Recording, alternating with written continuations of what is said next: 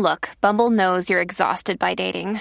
All the must not take yourself too seriously and 6 1 since that matters. And what do I even say other than hey? well, that's why they're introducing an all new Bumble with exciting features to make compatibility easier, starting the chat better, and dating safer. They've changed, so you don't have to. Download the new Bumble now. Hi, I'm Alexis Ohanian. You may know me as one of the co founders of Reddit, but more recently, a large part of my identity is being a father to my wonderful daughters. In my podcast, Business Dad, I hope to open the conversation about working parents a bit. You'll get to hear from a wide range of business dads, from Rainn Wilson and Guy Raz to Todd Carmichael and Shane Battier, to find out how they balance being a dad with a successful career. Business Dad is available now, so be sure to listen and subscribe wherever you get your podcasts.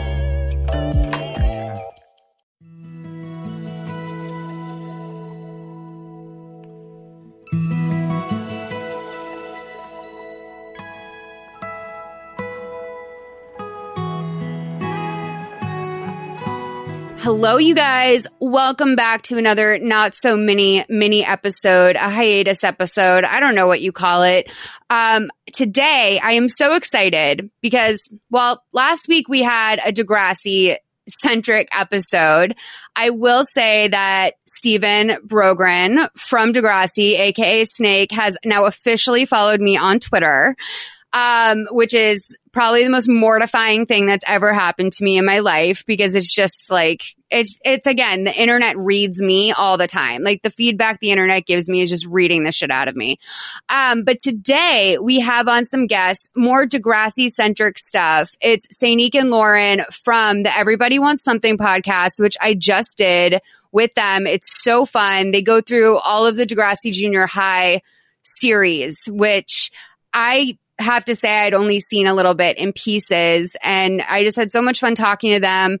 And um, they brought up A Killer Among Friends. And I know you guys have been talking to me about this movie since I started this podcast. This is a movie that you guys have wanted to see or hear us talk about for so long. And I've always put it off because I feel like I don't know if I can do it justice, uh, especially in a mini episode. I was worried. But then after we had this wonderful conversation about Degrassi. I was like, I feel like if I can fuck with anyone doing this movie with me, it's these two. So, welcome to the show, you guys. Thank, Thank you. you for having us. Yeah. I think this is my first time being tag teamed as well. I have never had two people on this podcast at once. Wow. So this a is very um, exciting. Yeah. It's, um, Okay, so this movie, I'm going to read the Wikipedia for the real case in a little bit, but essentially it's about girls that grew up together. Um, and two of them turn on one and murder her. And I know you guys went to elementary school, middle school, whatever together. So I have to ask you, is, was this inspired by something in your life that you wanted to do this? Do you have anything to confess to me before we start? Oh my gosh, Sanique, did you kill someone? Mm. Is this your is this your confession right here? I mean, know what? it's just a chance. It's a chance to get it off your chest. yeah, no, I absolutely think it is.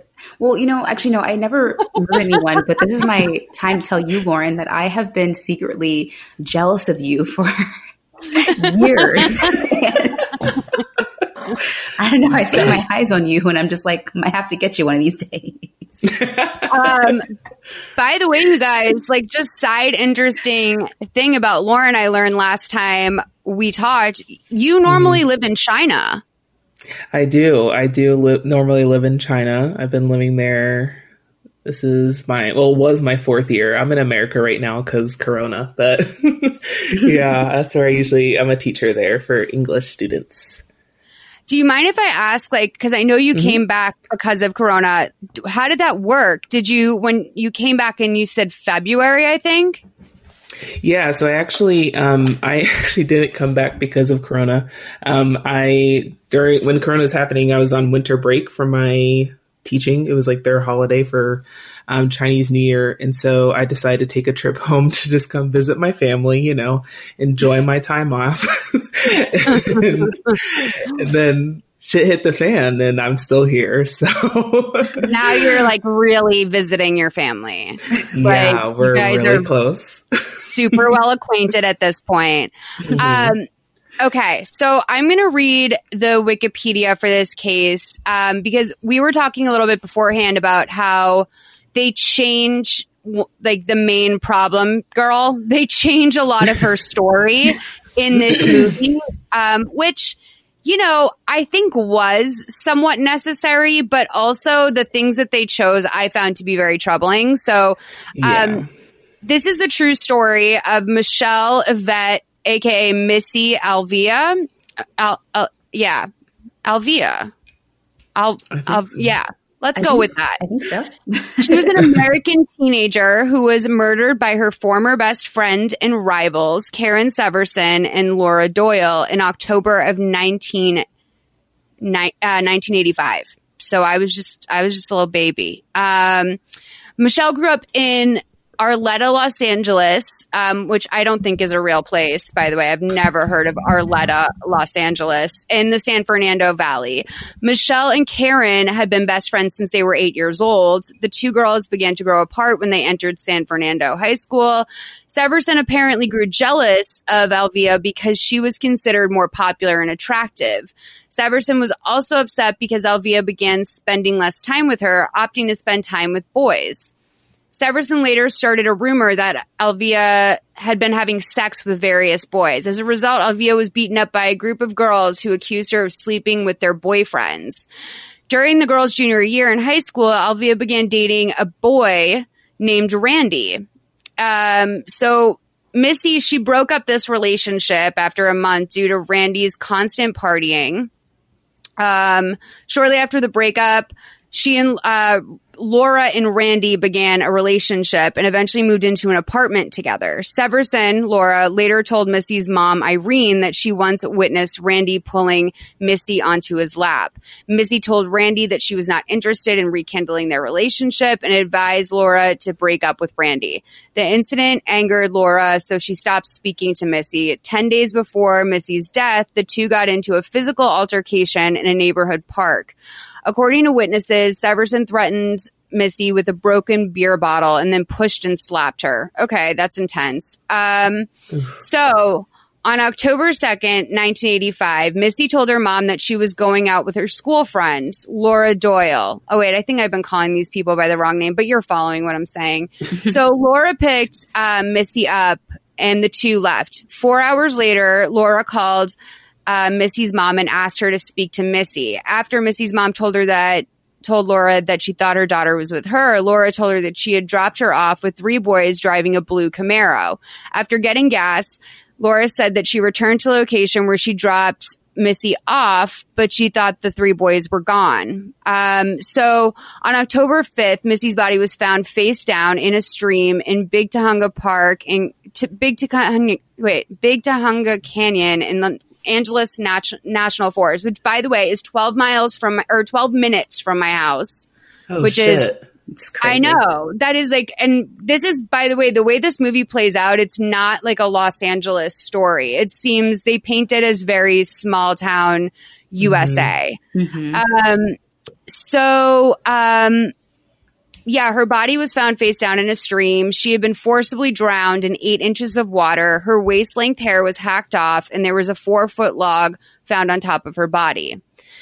So Irene, Missy's mom, later said she had no reason to suspect Laura or Karen were involved in her daughter's death. Both had attended Missy's funeral, and Laura sent the family a sympathy card along with $20. Weird. Um, that is so weird. Karen also moved in with Irene, Missy's mom, for a time to console her and become her sur- surrogate daughter. Although this dis- uh, is disputed by Karen.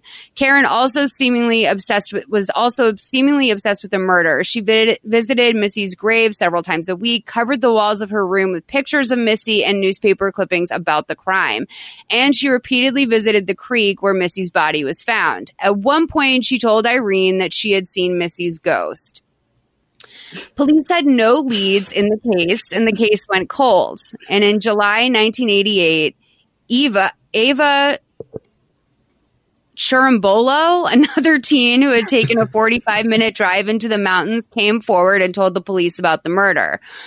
Laura and Karen were arrested and charged with first degree murder. According to the prosecutors, Laura and Karen lured Missy into the creek and then proceeded to yell at her about her supposed promiscuity. Both girls accused her of having sex with their boyfriends and told her that she had messed up too many relationships. The two then held Missy face down in approximately six inches of water. To hold her body down in the water, the two placed a four foot, 100 pound log on her body. In March of 1990, Laura and Karen were convicted of second degree murder and sentenced to 15 years to life in prison. The jurors later said they were not convinced that the murder was planned and, and rejected the first degree murder charge. Karen was released from prison on December 9, 2011, after serving 23 and a half years. Laura was released from prison in December of 2012 after serving 22 years. After Laura, um, after Karen got out of prison, she began promoting a memoir about the crime and her prison experience and made a deal to have a film produced. Missy's family sued her in 2015, seeking to take the profits of the sales. The state of California passed Missy's law requiring uh, entities who are helping to publish works made by the made by criminals to contact the families of the victims about the said works. Okay, so that's actually a pretty um, significant law because I've long been under the impression that it's illegal to profit from um, a crime you've been charged with. Yeah, that's what I thought too. Yeah, I remember that happened something similar with OJ and him trying to like he wrote a book telling him telling everyone how he's supposed to do it or how he would have done it. if I did it, you mean yeah, the book? And then if I to, did it. I remember like they had to add if because I think originally it didn't have the if so I wonder. he is too bold. Like honestly, I realize that OJ has to an extent been stopped, but like he mm. really needs to be stopped. I mean, yeah. ugh, that ugh, he's on yeah. Twitter. Like that he should. he's not. Are you serious? Yes, yes, OJ's on Twitter, and like people, you know, like I think most people get like, okay, he's a murderer, but like, of mm. Course people are trolls and weird and like it's kind of like a meme a little bit that OJ's on Twitter. But yeah, he'll like tweet from the golf or you know, he'll tweet like a video of himself from the golf course. Like he's totally out living a normal life. And the that weirdest thing about it is that like he's like an like he's like a grandpa, like a grandpa age or like a dad. So it's like a dad on the internet on Twitter, but it's also OJ Simpson, which is ridiculous. It is. It's like, true. On the surface, just playing golf, but like deep down inside, may or may not have killed some people. well, that's exactly right. That's exactly right, Lauren. It's like he is like cringy like a dad, but yeah. like there's this dark undertone of like, oh, but we all know you're a murderer, so there's that. Um, but yeah, so this movie, I have to just get this out of the way because I know m- some of my listeners in the you know, above 40 set will get very mad at me if I don't point out right away that Jean Monroe, Tiffany Amber Thiessen's mom in this, she plays Jenny Monroe, is played by Patty Duke. I just want to get that out of the way. um, I learned today that Patty Duke passed away, so that was tough. Um, but mm-hmm. I definitely would say that I can I get some shit on here for not knowing some of um, older Hollywood. Um, but Patty Duke had a career, baby. Oh yeah, and boy, did she give yeah. us a Patty Duke performance! like, I love Jean. I loved it. She gave us a very strong miracle worker vibe. Like she really was going for it for this TV movie, and I, I really enjoyed it. I didn't realize that she was on one of my favorite shows, Touched by an Angel. I believe playing a character named Jean. Stop. Wow. Yeah. I can't. Were you guys around for Touched by an Angel? I yes, remember I, I that being was. on like the weird religious, like, I don't know what channel it was. My grandma used to watch it though.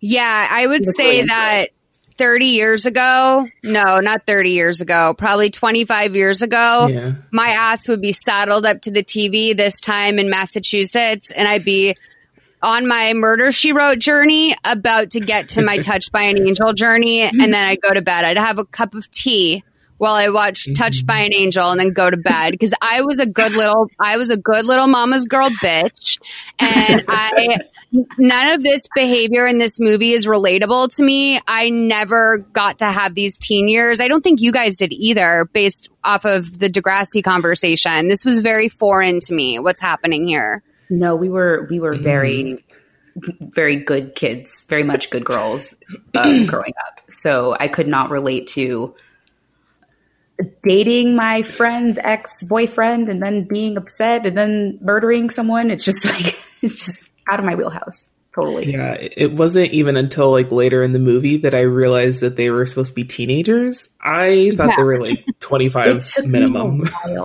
I think not until we found out that, like, oh, Jenny, you're starting off your senior year, like after Labor Day, I definitely thought they were out of high school. Mm-hmm. Yeah. And well, I mean, I don't know. I mean, Kelly Kapowski at that point might have been one of America's most famous high school students because this was made yeah. in 1992, which was right after Saved by the Bell ended and when the new class or when um the college years began. So yeah. this was like she was popping at this time and I feel like this movie I understand why it was probably so iconic for people who grew up, like the way the face on the milk carton movies were for me. Oh, I feel like this was your version of that if you grew up during a certain time.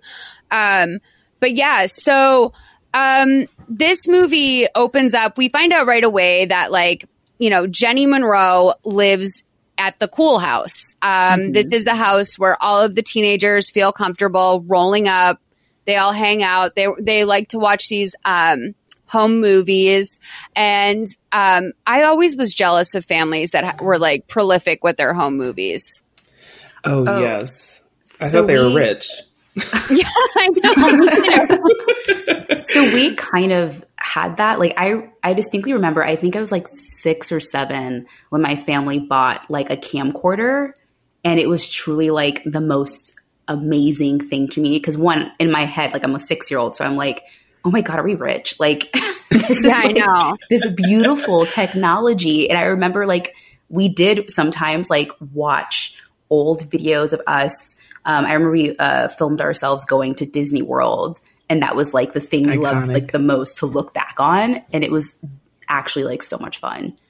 So yeah, I mean they weren't cheap back then to have like a no. home camera. That was like twelve hundred dollars. Mm-hmm. It was expensive. I mean, mm-hmm. even if you got the ones that had like the VHS built into the side, those were like so expensive to like film directly onto a VHS.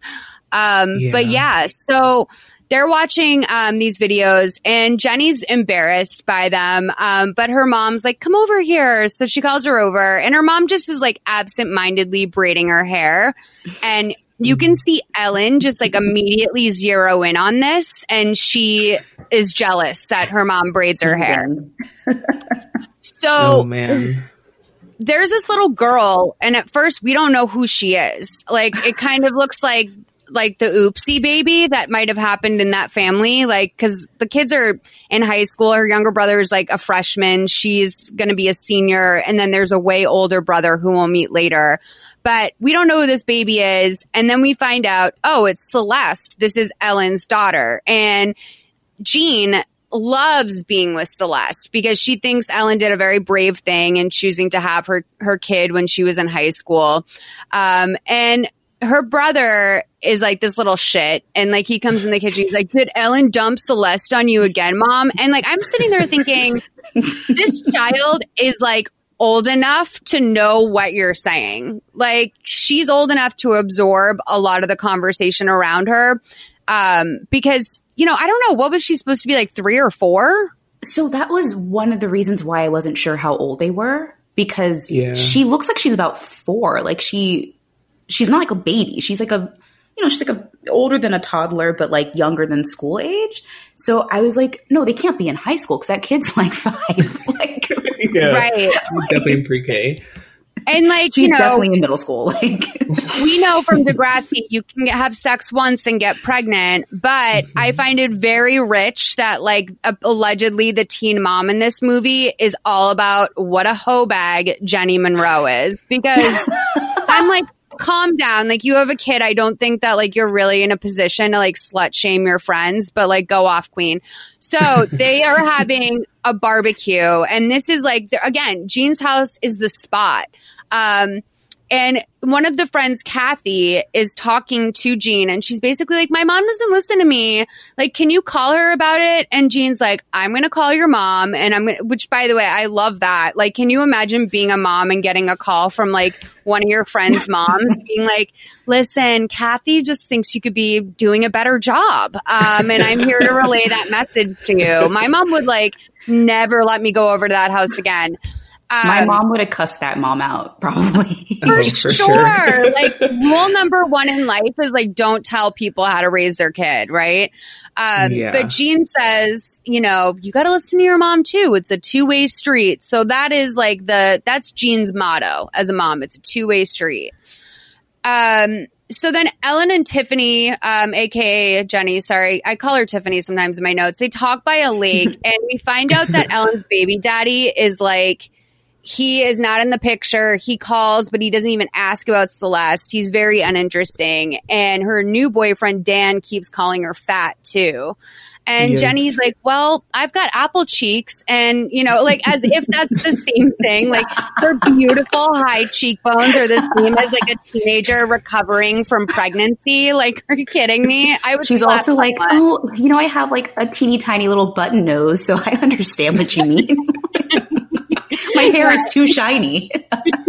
um, which, by the way, like if that was motive to kill her, like I would understand. But like this other stuff makes no sense. Um, but yeah, so she they carve um Jen, uh, Jenny and Ellen, friends to the end, into a tree with a pocket knife because it has you know. It, Basically, like we're friends for forever, apple cheeks or fatness, whatever. So then um, they go to a mall and every guy at this mall is leering at Jenny. Like it's true 90s horniness that like would Yeah. never pass in today's world. But like guys are like, ay, ay, ay. Like, cause they they're so corny and extra with how they're like, talk, they're all like just like leering, like pervs. Um, so yeah. Yeah. they're I thought- at what I, thought- yeah, yeah. go ahead. Oh, I was just like I I just loved their the entire time that um I'm gonna call her Tiffany too. Jenny was alive. Um like the juxtap the juxtaposition between Ellen and Jenny and just like their outfit choices is is so telling for what their friendship is like because because Jenny was she, Jenny was showing up to the mall. She was in a fit. She had her nice little um So cute. Hat and her little yellow and white outfit and of course the boys are going to look at her it's the mall you show up you show up to be looked at at the mall in the 90s that's what it is Totally. and Ellen is probably still wearing like her maternity clothes. Like they have her looking so unfortunate throughout this So whole frumpy. movie. Yeah. Yeah. Bad haircut too. Like a haircut that could be cute on a lot of people, but on Ellen it was just depressing. And her name is like Ellen. Like it's just like you know? I've also always wondered no what it must be like, um, like in a movie role or a TV role, having to be cast as like the frumpy friend. Yeah. The actress that plays Ellen is not in any way like unattractive. Like, they're, they're going out of their way to make her look like the frumpy friend, but like, what is that like? To like, yeah, we're just gonna like cast you. You're gonna be like the ugly one. like, you know, Jenny's the hot one. You're gonna be the ugly one. You're gonna murder her. Like, how do you go through that? Like, the casting list. Like, who talks to you before that? Because I don't know. Like, Oh, I mean, I think like your agent makes your options clear to you when you are signed. Like they're like you're you're more of like a friend of role. Like you're more of like the you're um God, why am I forgetting the name of the character? It's like not the sh- like Tiffany Amber Thiessen, classic ingenue, right? She is a classic, just like you know, beautiful girl, like no question that she would ever be. It would be insulting if they ever tried to make her seem like a normal girl in a movie. Right. Um, but then, you know, I looked at Margaret Welsh, who played Ellen. I mean, she seems to have played some. I mean, her IMDb picture is kind of sexy, and whatever that top is aside, you know, she seems to have something going on for her. Um, yeah. and she has been on quite a few shows. I mean, I'm not really sure on like what her MO is in terms of her normal role, but she definitely is like a character actress, uh, as they would politely refer to it in a movie like this, I think. Um, and that's a conversation for sure. Like you, it's so, in, I, I think about that all the time. Like when someone just clocks you and says like, you're not, you're not the lead, honey. Like you are, you're tortured Ellen. Um, so we, um, you know, we're at the mall and then I, this Tiffany is like, Jenny's like oddly framed by like two racks of white shirts, which I found to be like really, um, I don't, I don't know. Like, is it, it's, I'm going to do a Degrassi thing here.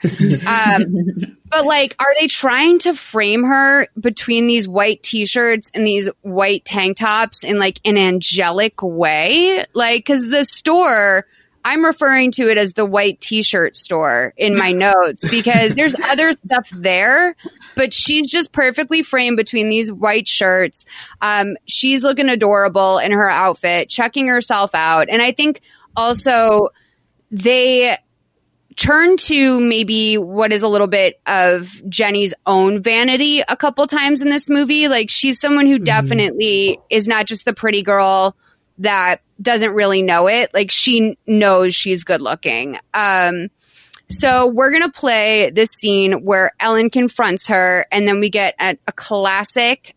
Love to see it. A little shoplifting moment. So four forty-five to seven thirteen. What? Swear to God, girl, someday you're gonna get jumped. Just having fun. Fun doesn't mean going after Dan, does it? Now, why would you say something like that? Ellen? You used to go out with him. Look, it's been all over between me and Dan way before you started going out with him. I know. Just look at you and look at me.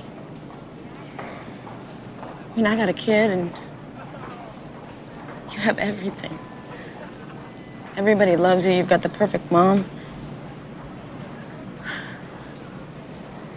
I wish I could trade lives with you. Ellen, it's not true. I mean, you're smart, you're passionate, you're my best friend. and I love you.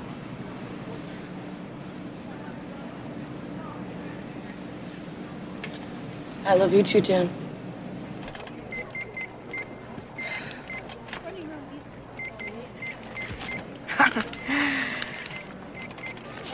No way. Diane,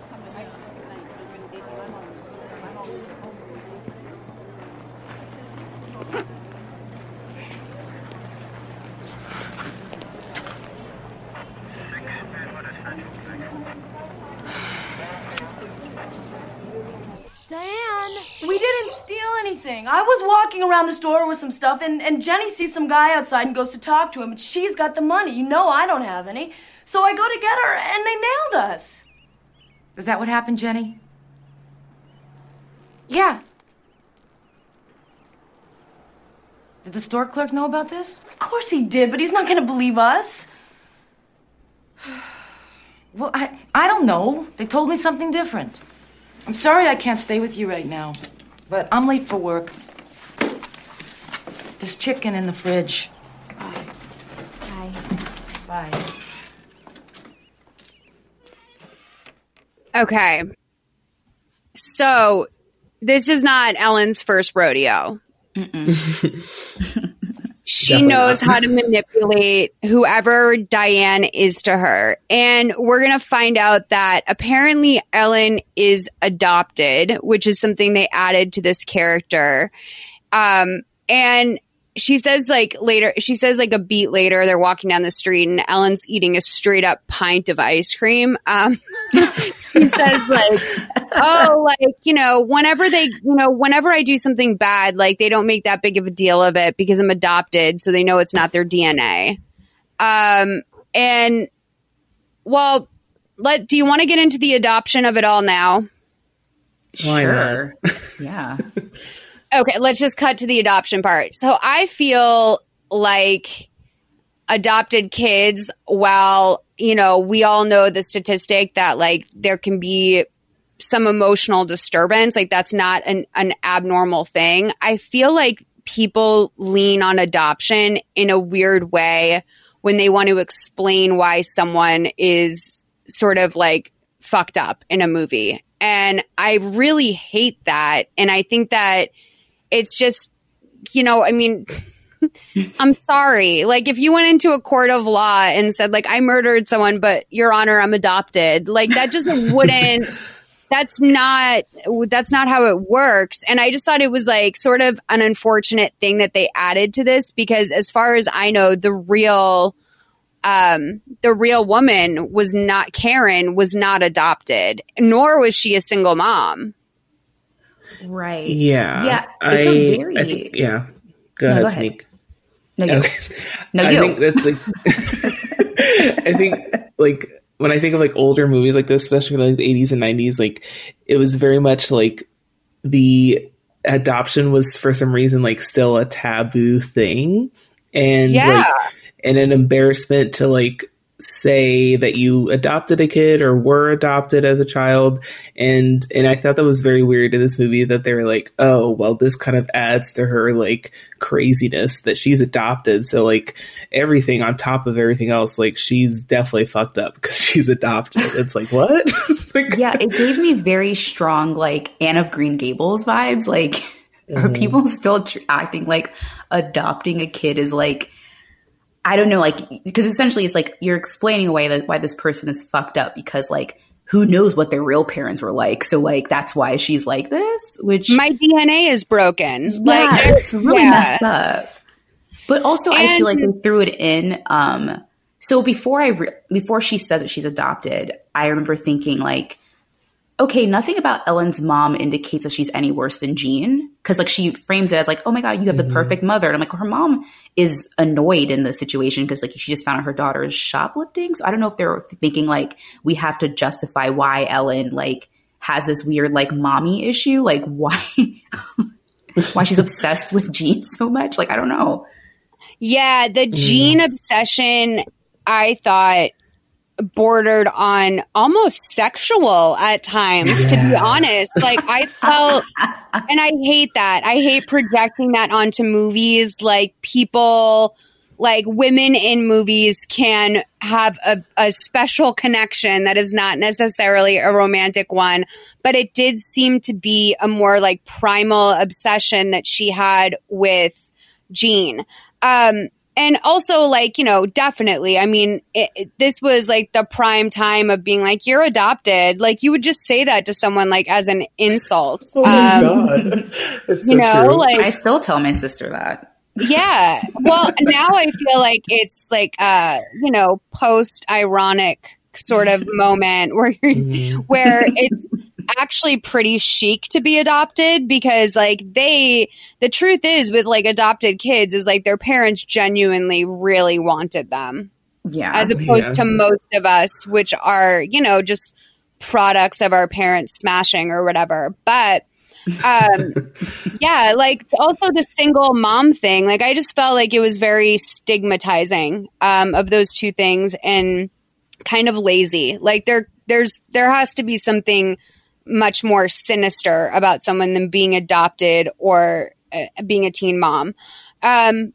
but okay so then you know she says ellen's like don't worry about it like i'm gonna have carla steal it for you Um, and that's her solution to all of this. So um, then Jenny's mom uh, comes into the kitchen and she's holding the bikini and she's like, "Wear this. Uh, you know, where's this from?" And like, by the way, thank God, because in most of these movies, these parents have no idea their kid is shoplifting unless Oh my gosh, yeah. they Oh. see them get arrested. Whereas, like, I would say my mom had a pretty intense inventory on my belongings. Oh yeah.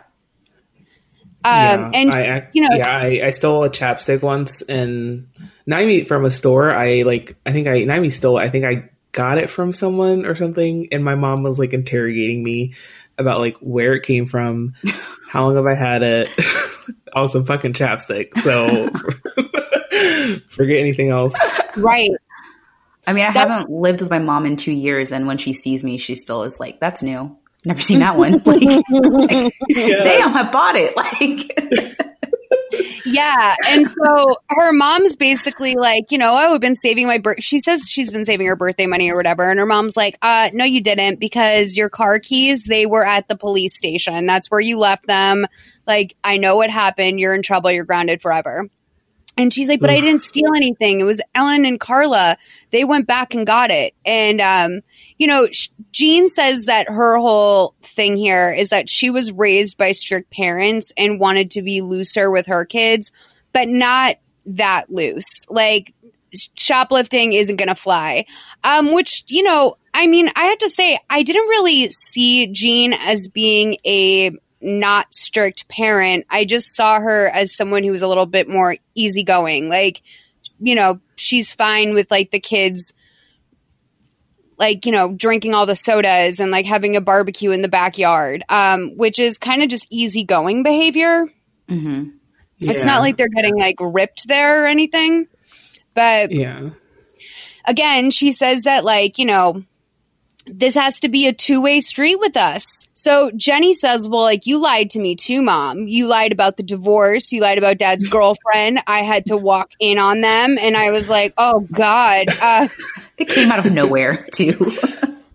well, I mean, that's like how things go in real life. Like with parents and kids, like these small resentments that are not that small at all, they're like sort of formative moments build up. And sometimes they are responsible for your behavior a little bit. Um, I mean, I don't think the bikini is because she walked in on her dad banging some lady, but you know, that's definitely something that she sits with. So, you know, her mom's basically like, listen, I draw the line at shoplifting and being a coward, um, which I loved. I love, I love that she hates cowardice because that's my biggest pet peeve as well. I hate a coward, guys. Not my thing. Well, you would get Yeah. along great with Jenny's mom. You guys could be old pals. I, I fucking wish, dude. Are you kidding me? An old stakeout one of these nights. Just got the Dude, they're like, going. she could be nine minutes from my house right now. Like we're, I'm pretty close to her. I mean, would it be weird?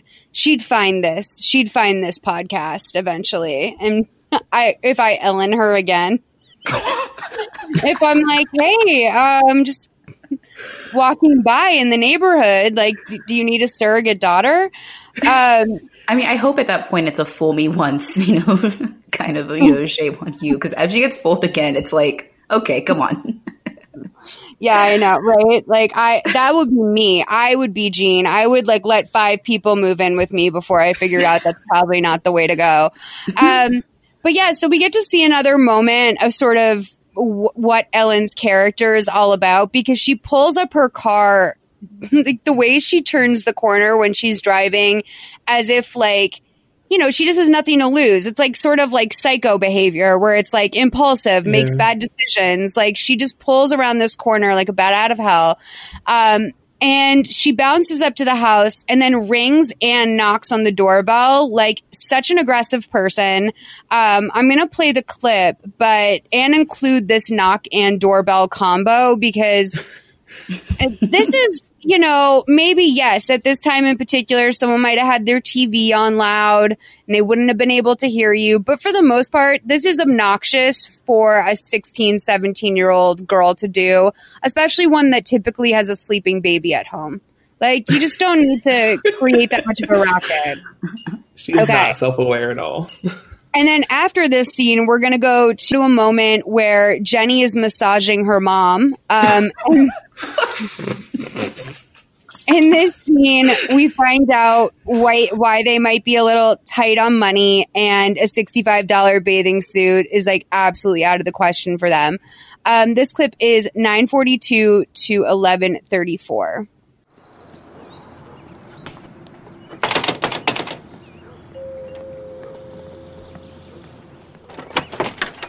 Hi.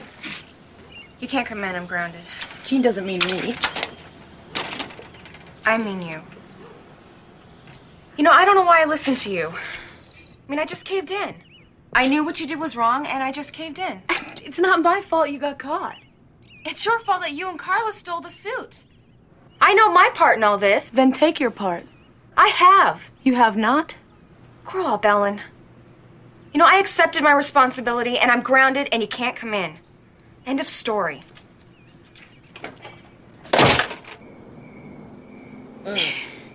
Mom, this is not the most scientific way to treat a fused vertebrae. Oh, but it always feels so much better when you do it. well, a couple more months, I should be off disability. I never thought I'd be glad to go back to bookkeeping. Mm. Mom, Hmm? I'm sorry. The things I said.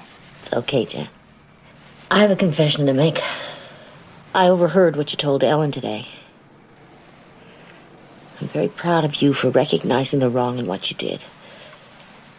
It's very mature. Does that mean I'm not grounded forever? come on, come on. Make it a week. Yes. Rub. I'm sorry. I know you're very angry at Ellen, and you should be. But you shouldn't lose sight of the fact that you two have been best friends for a long time. And part of growing up is learning to forgive. It's that time of the show where I thank our sponsor, and I am thrilled to tell you once again that this episode is brought to you by my favorite mobile puzzle game, Best Fiends. Sometimes you just need an escape from your day, something to pass the time or relieve your brain from stress. When I turn to my phone for a break, I pull up Best Fiends. You can play for as little or as long as you want, wherever you want, because you can play Best Fiends even when you don't have access to Wi Fi. In the game, your enemies are slugs, and your squad are cute little bug characters with special skills that you collect along the way. You evolve the characters with the prizes you win at the end of each level, so they get stronger and better at helping you beat the slugs. It's fun and colorful and easy to understand, but it's challenging enough that it doesn't feel mindless. I would know. I'm currently on level 881. Not only are there thousands of levels in Best Fiends, but the game updates monthly with new themes and challenges that are cute nods to current seasons and holidays. So, engage your brain with fun puzzles and collect tons of cute characters. Trust me, with over 100 million downloads, this 5-star rated mobile puzzle game is a must play. Download Best Fiends free on the Apple App Store or Google Play. That's friends without the R. Best Fiends. Okay. You know, sometimes you just got to massage your mom, you know? okay. As a former um, exercise science major that studied, uh, you know, physical therapy a little bit, that's not how you treat a fused vertebrae ever. So I don't know. I just don't know what she's doing. I would say, like, when I was watching this scene, I was thinking to myself, oh God, people, when they started to date Tiffani Amber Thiessen, must have been so bummed out at how bad she is at massaging because mm. that's the thing, right? Like, when you're in a new relationship with someone, you're like, hey, can you rub my shoulders for a sec?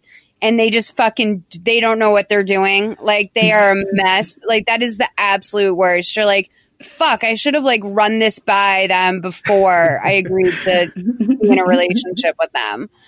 Um, but yeah, like I thought they have a very sweet relationship. You know, it's very like sweet that her mom acknowledged that her daughter did the right thing. It's also really nice that she's fighting for her friendship with Ellen. Of course, you know, I think baby Celeste is part of the reason why um, she wants us, Jean wants us to work so well between them is because she's like invested in Ellen fully. Yeah. Yeah. Yeah.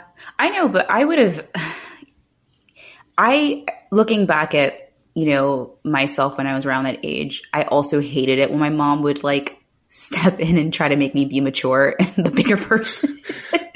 so it's like if I'm having a fight with someone like yeah, it's the right thing to like forgive them or whatever, but it would just piss me off more if she was like, you know, you need to talk to your friend. You know, she's she's your friend. Like she's going through stuff and I'm like, "But I want to be a baby right now, mom. Like let me be a baby."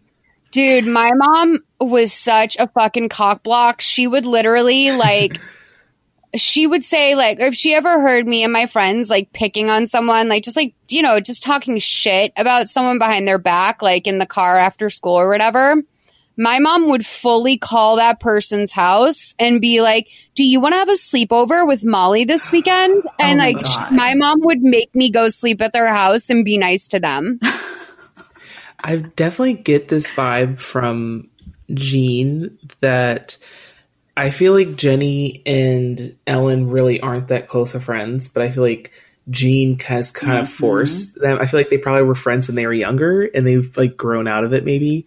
And I feel like Jean is constantly like pushing them back together, being like, you need to be there for Ellen. She's a single mom. She doesn't have a social life. Like, you need to be there for her Yeah. and keep up this relationship. And it doesn't seem like I that's what Jenny wants to do. fully agree with that. Because even earlier on at the barbecue, um, in like the first scene, there's a bit where Jenny comes into the kitchen and she's like, "Did you, mom? Did you see the way that the guys treated Ellen?" And it happens again where Jean's like, "Oh, well, you know, you have to be there for your friend." Blah blah blah. And I'm like, but I get the vibe that Jenny has definitely like ascended like socially and has these like friends that Ellen might know and might be kind of cool with, but for the most part, Jenny is kind of like you know, she's a cool girl. She also does- doesn't have like a five year old kid at home, so she can like have a life. Like, I definitely feel that way about Jean that she's like forcing this relationship between these two people. I agree. And like, you know, in real life, we have to remember Karen moved into an apartment with her boyfriend in high school, which is super fucking weird. Um, especially because they did not have a kid. It wasn't like they were raising a kid together. It's just like, I always think that's so like such a warning sign when there's a teenager living with their boyfriend. Um, and that is what we see in this movie. But, um, you know, they're like across town in a trailer park. Um, we know it's a trailer park because there's a dog barking.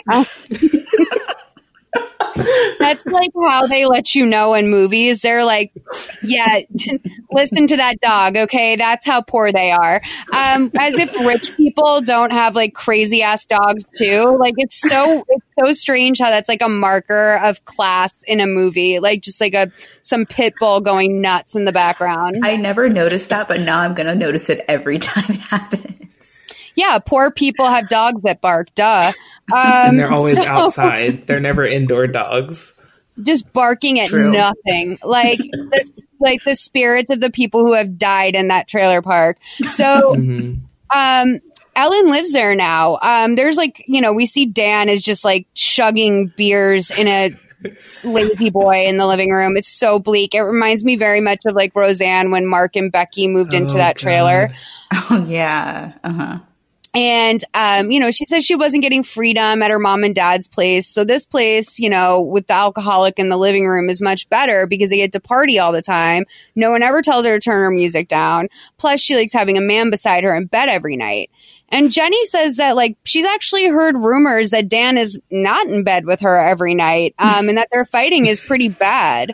And Ellen's not worried about it because fighting is normal. And, you know, she has food stamps now and she's on welfare. And I love like that dumb teenage confidence. It's like, don't worry about it. I got food stamps. Like, As she's literally dressing her child and like threatening to beat her ass like on the bed. Like it was just Yeah. so dark. And also talking about having a man beside her in bed, and she sounded like a worn out, like single mom from like the 1950s. It was just like a very weird vibe or an odd thing to hear like a 70 year old girl say. yeah, it's just been so long since she's had the warmth of a man next to her. Um, so, you know, Jenny is pretty disturbed by the fact that Ellen just told Celeste she's going to like smack her ass if she doesn't stop moving when she puts on her pajamas, which like every kid wiggles when you put their pajamas on. It's just what kids do. So mm-hmm. she's like happy to go get Celeste's bottle in the kitchen when she's asked. And when she goes out to the I guess I guess it's a kitchen. Um, she goes out there and she has to pass Dan and like the way that she sort of braces herself to pass him is very telling um, because she's just like oh god i hope he doesn't even see me. Um, and as soon as she walks back to the bedroom he pulls her into his lap and asks her you know when they're going to get back together and he tries to give her a kiss and ellen comes out right at that moment and just sees the behind shot. She sees uh, jenny on her boy boyfriend's lap, you know, food stamps aside, all of a sudden things are not going so well for her anymore. Um, so she's like, "What the hell's going on, Jenny? You're like, you know, why are you doing this to me? Um, why are you going for my man? You're supposed to be my friend." And Jenny's like, "I didn't do anything." But Ellen tells her, like, you know, she quite aggressively kicks her out, um, and she walks away into the night. Um, and I'm a little bit surprised with Jean being cool with Jenny going to like hang out at a trailer park by herself at night, seemingly without her vehicle. She's a cool mom. Yeah. yeah, like she gives off that cool mom vibe. Like, you know, let's paint the picture. She, you know, she's the mom that everyone comes to hang out with. And like she doesn't want to be as strict as as her parents were, and so she wants to be like in a better, kind of more lax relationship with Jenny. But like realistically what that looks like is like your teenage daughter going to the trailer park partying with Dan. Like that's the realistic situation of being a lax parent in in that area. That's just what it is. Yeah, and of course, like it very much is this area because, like, to my in like this fictional area, because in my experience or knowledge, like there's not many trailer parks in Los Angeles. I mean, I know in real life it was an apartment, but they're really trying to like paint a picture of Ellen being very downtrodden. Um, so we find out that she, Jenny has this older brother, um, named Greg, and he has a wife named Cheryl. And, um, you know, she's like, when am I going to have grandkids? And they're all at this Labor Day like end of summer picnic park thing. Um, and she's like, Jenny, get up. Stop worrying about, you know, stop worrying about Ellen. It's the last day of summer. And, you know, Jenny's pretty transparent about the fact that she hates Labor Day, which I totally feel. Like when you were a kid, there's nothing worse than Labor Day. Um, yeah. Though our schools actually opened before Labor Day. I forgot about I that. think in Massachusetts, we we always opened like the Monday after or like the Tuesday after Labor Day or something because yeah. um, we are very limited in our window of like enjoyable summer. Right. So we never started before Labor Day and it, it very much felt like but yeah, no, are you kidding me? In LA, kids are back on like August 15th or something. Like they don't, you're back in school before summer's even over. Um, yeah, I remember we would start school like the week before. It was stupid too, because then we would be like open the Monday before Labor Day and then we would have a long weekend and then start a four day yeah. week the next week. It was very, I don't, I think they changed it again, but it was very like stupid. So I never grew up with that like weird like anger against like Labor Day because it was like, well, it just was in the middle of my I don't know, first month of school, basically. Yeah. It's just like the ultimate like Sunday sad sort of day because mm. you're like, mm. oh, it's like the ultimate Sunday. Like shit yeah. fucking over, dude. So um, you know, she says like senior year, her mom tells her senior year is the best. You're gonna go to prom, you're gonna find out where you're going to college. So it's also all very sad thinking about how much at this at this point in time Jenny had coming up for her in life. She's mm-hmm. that young.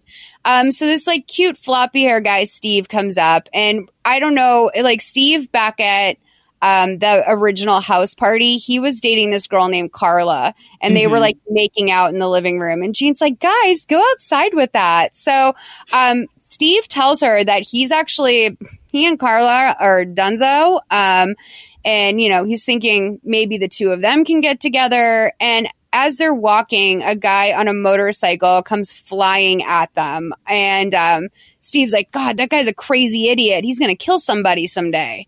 Um, and so, you know, he tells her more about Carla and him breaking up. She was way too jealous. Basically, she tried to do the classic setup that maybe teens do more now because of social media, but the idea that like Carla basically found a friend of hers to be a plant and to go in and try and like fuck Steve and see what he would do.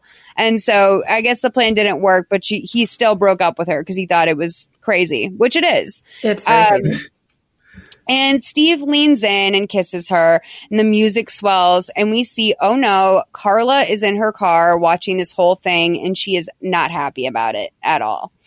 Um, so Jenny says, you know, she wants to do the right thing and, and have a conversation with Carla because it's the right thing to do. And she really doesn't want there to be like bad blood going into this, but she's ready to date Steve. So, um, she's walking through the woods by herself when some guys in bushes throw a shit ton of firecrackers at her. so many firecrackers. And I don't know, like it does seem pretty dangerous. It also seems like she's kind of like the pretty girl who overreacts a little bit because like the way people come running t- toward her when she's like, "You guys, I'm scared." Um, her brother goes to like chase down the guys that did this to her. She's absolutely hysterical. Her mom like surmises that absolutely nothing is wrong with her because she checks her face and sees that her face is still intact. So she's like, "You're fine, it's okay." And I'm like, "Oh my god." Jean, like, a way to like give away her value in this world. Like, her, she could have like a spinal fusion on, on, the, you know, on the horizon herself, but you didn't even bother to look at that. Um, so she, um, you know, Jenny sits on her porch the next day, and I don't know if you caught this. Do you guys know the movie It Follows? This episode is sponsored by Book of the Month. I've been subscribed to Book of the Month for three months now, and I'm obsessed. If you're a big reader or maybe even a lapsed big reader who's been wanting to get back into it regularly, consider checking it out. Book of the Month, they've read like hundreds of books every month from new and emerging authors, and they whittled on the list to just the very best. They provide you a diverse little selection of hardcover fiction to pick from, which is an element of it that I really love. I can find going into the bookstore to be super overwhelming. And when I know I have about a dozen really solid options to choose from, makes the decision way easier. Plus, it's cheaper than other options. Shipping is always free. And there's a loyalty program with rewards and even lower prices if you choose to stick around. There's an app where you can pick your upcoming books and track the progress of your reading, and there are challenges on there with rewards. Your book arrives in a super aesthetically pleasing box, by the way. That's the kind of touch that I always really appreciate. Personally, I read at my own pace. Sometimes I can only get to one of my two books a month, and I keep the ones I haven't read yet on my windowsill right next to my bed so I can just see them all there. It inspires me to pick one up and read. It's nice to have options in front of you. If you're interested in trying it out, you can get your first book for $5 with code PASTEL at bookofthemonth.com. That's code PASTEL at bookofthemonth.com. You can shop from anywhere doing pretty much anything. You might shop while working, eating, or even listening to this podcast. And however you shop, we all know and love the thrill of the hunt. But do you also know how to get the thrill of the best deals? Because Rakuten shoppers do. With Rakuten, they get the deals they love with the most savings and cash back. And you can get it too. Start getting cash back at your favorite stores like Sephora, Nike, and even Expedia if you're looking to get some travel in. And getting cash back doesn't mean you have to miss out on sales because those can just be stacked right on top. It's easy to use and based on a simple idea Stores pay Rakuten for sending them shoppers, and Rakuten shares the money with you as cashback through PayPal or check. Download the free Rakuten app and never miss a deal. Or go to Rakuten.com to start getting the most bang for your buck. That's R A K U T E N.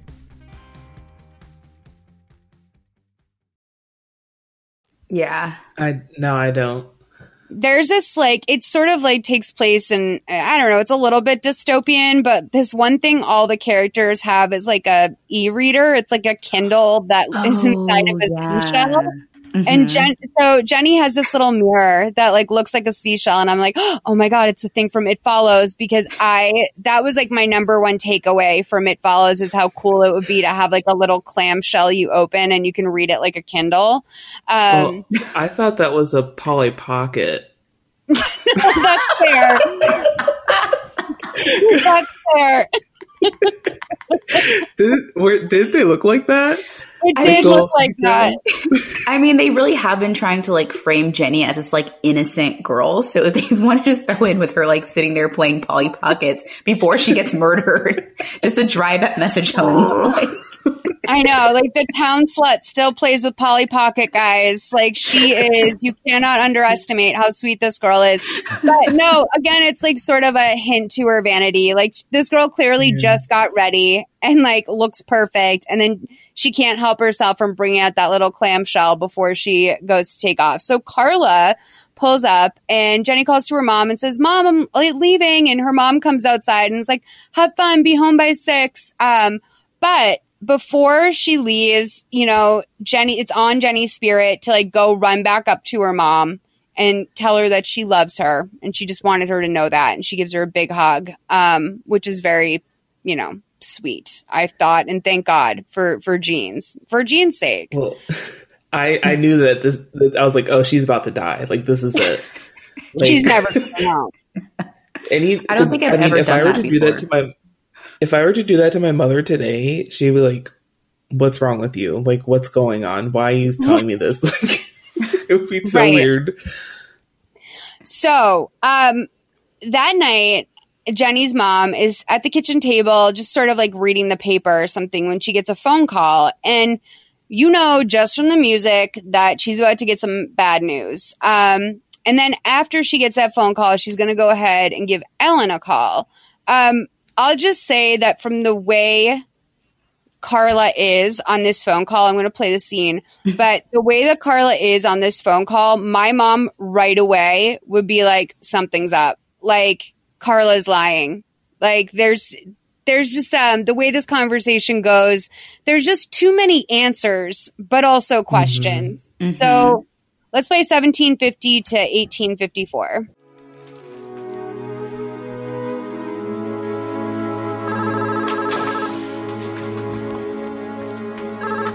Hi, Jean. Is Jenny there? Carla? I thought she was with you. No. I dropped her off at the park. She met a couple guys in a red Monte Carlo. I went to get gas, and when I got back, she was gone.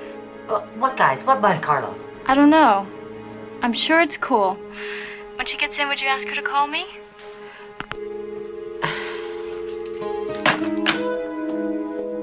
Mom, uh, is everything all right? Hello? Is Jenny with you? No, she's not here. Did you see her at the park? No, I've been here at my cousin's birthday party all day. She's probably with Steve. I called. He's not home. I'm getting really worried. She's okay, Jean. You know Jenny. She's probably out with some friends. I'll check it out. But I gotta go now because they're blowing out the candles. Okay, bye. Bye.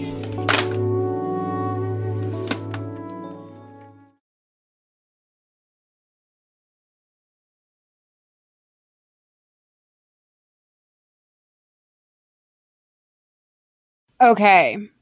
So let's go through the things that these girls have revealed. She, you know, just calling to see if she got home okay. I dropped her off with some boys in a um a red Monte Carlo. Like she might as well have been like license plate six TL eight nine five.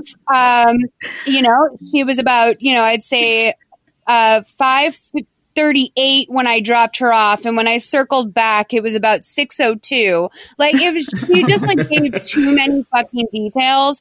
And then when mm-hmm. she calls Ellen, Ellen's like, she's probably with Steve. And I'm like, oh, really? Steve? Like, so what is, what are we to know about Steve? Because as far as we know, Carla and Jenny have not even had the Steve conversation. So why does Ellen know that she might be with Steve? Yeah, yeah, they didn't play this right. They thought they were so smart. And you know what? They kind of were. They kind of, they kind I mean, of really. It lasted really long without anyone getting them. So, yeah, in real life and like in this movie, like it is painstakingly long. Um, how, you know, I don't know. I just, I think after, after the year mark, I would start to think maybe I'm in the clear if this was me. Yeah. Yeah. But Ellen just keeps digging, dude. She can't, she is like a dog with a bone. Um, mm. so, um, you know, Jenny's mom waits out for her on the porch. And when we, when it turns to morning, we see that she slept out on that porch wrapped in a blanket.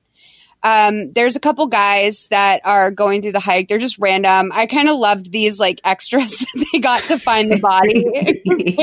like, the way they were like bopping along, like it was so aggressive, but also like they had no goal in mind, baby. Like they were just there to like sort of make their way up and down the hill. They weren't workers. They they just were like guys. Um and so one of them stops to get some water from the lake and he's like splashing his face with it.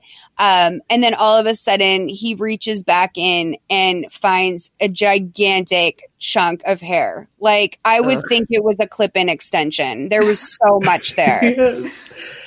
Oh, I would have thrown up right up, there.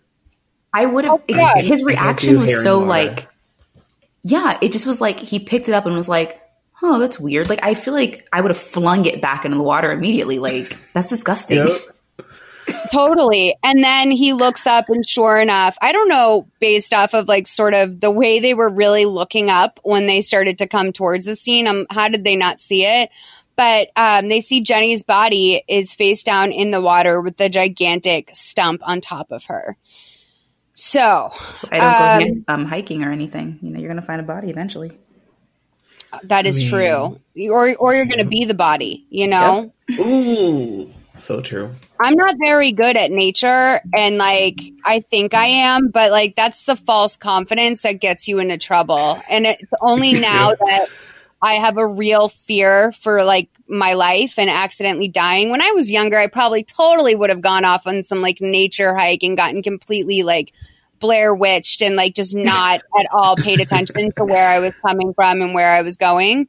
But yeah, so she, um, she, yeah. So anyway, Jenny's dead. Um, her whole family is together now. Um, and her mom is on the phone frantically trying to fill in her ex-husband on what's going on and she's like yeah i called the po-. i love that it's always like the deadbeat dad that's like well did you call the police and it's like, are you like balls deep in your secretary right now? Like, can you like tune in? And He's by like, the way, Jenny who? Uh, yeah, exactly.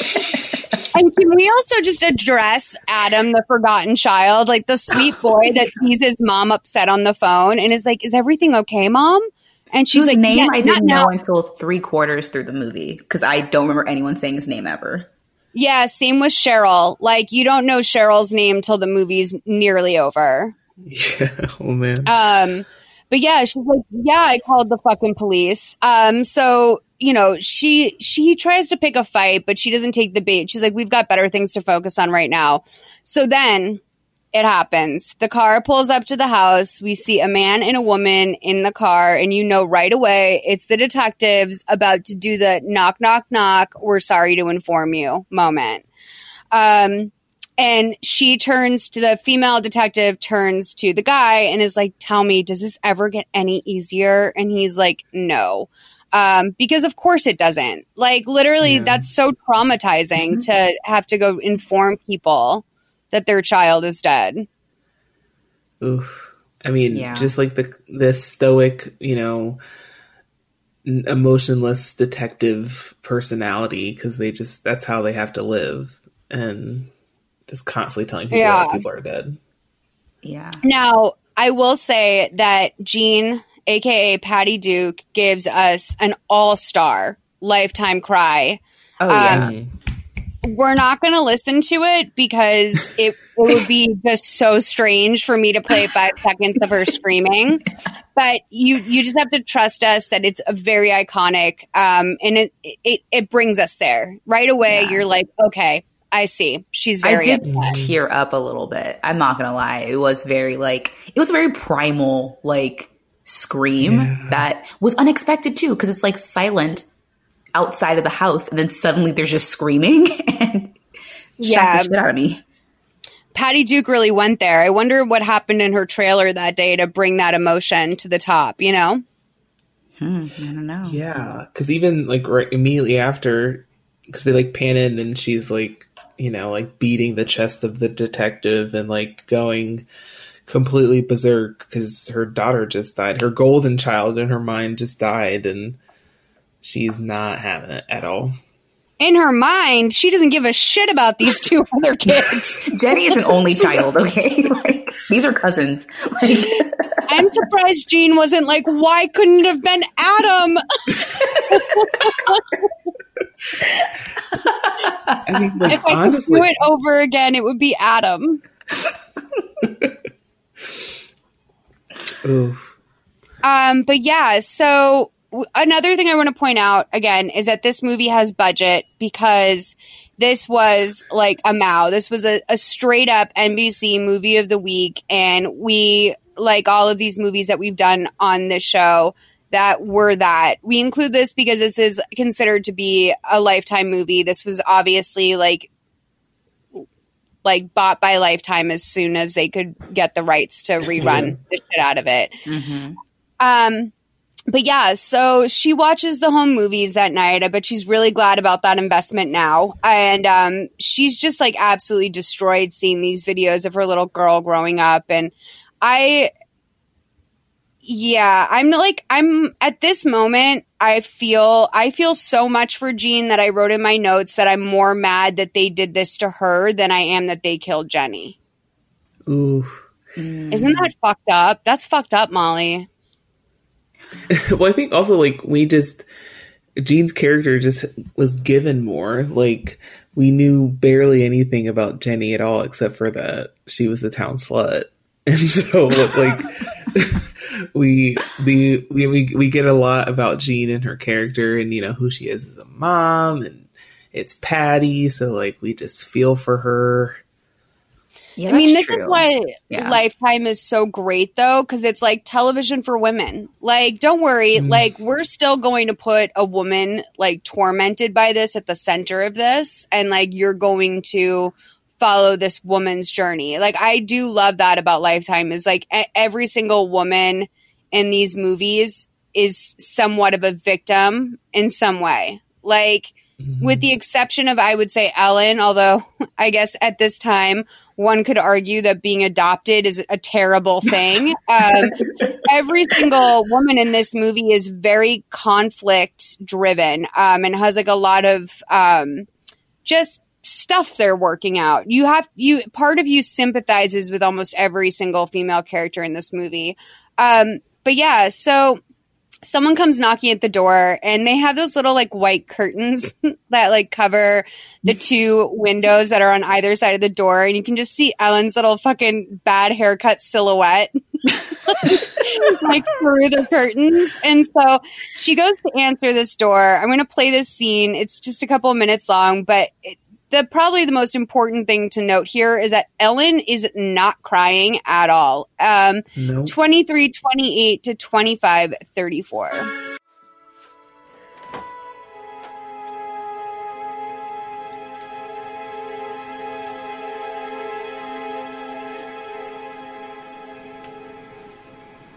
heard it on the late news.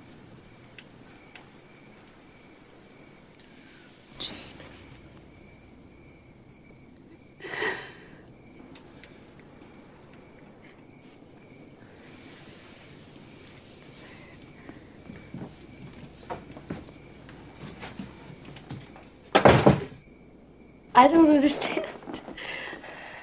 Everybody loved Jenny. Who would do this to such a sweet, beautiful girl? If I hadn't gone to that stupid birthday party, I would have been with her. And this wouldn't have happened. It's not your fault, Ellen. You were always there for her. No! No, we had a fight. And I never got a chance to apologize. And now she's gone forever.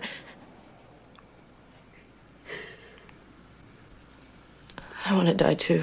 Don't say that. Where's Celeste? She's at uh, Diane's house. I moved back there. What about Dan? That's just it. Uh, my fight with Jenny was his fault, and after I found that out, I couldn't live with him anymore. I should go. Could you?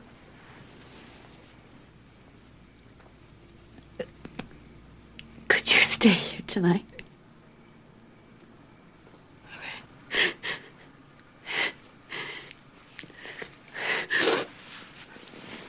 All right. It's when she says, Can you stay the night? that Ellen gives her this curious, sort of desire filled, but scared, like look that I'm like, Is she gonna, are these two gonna make out? Like, what's gonna happen? I thought I verbally That would've said, been "Are really we about to interesting kiss?" twist, though.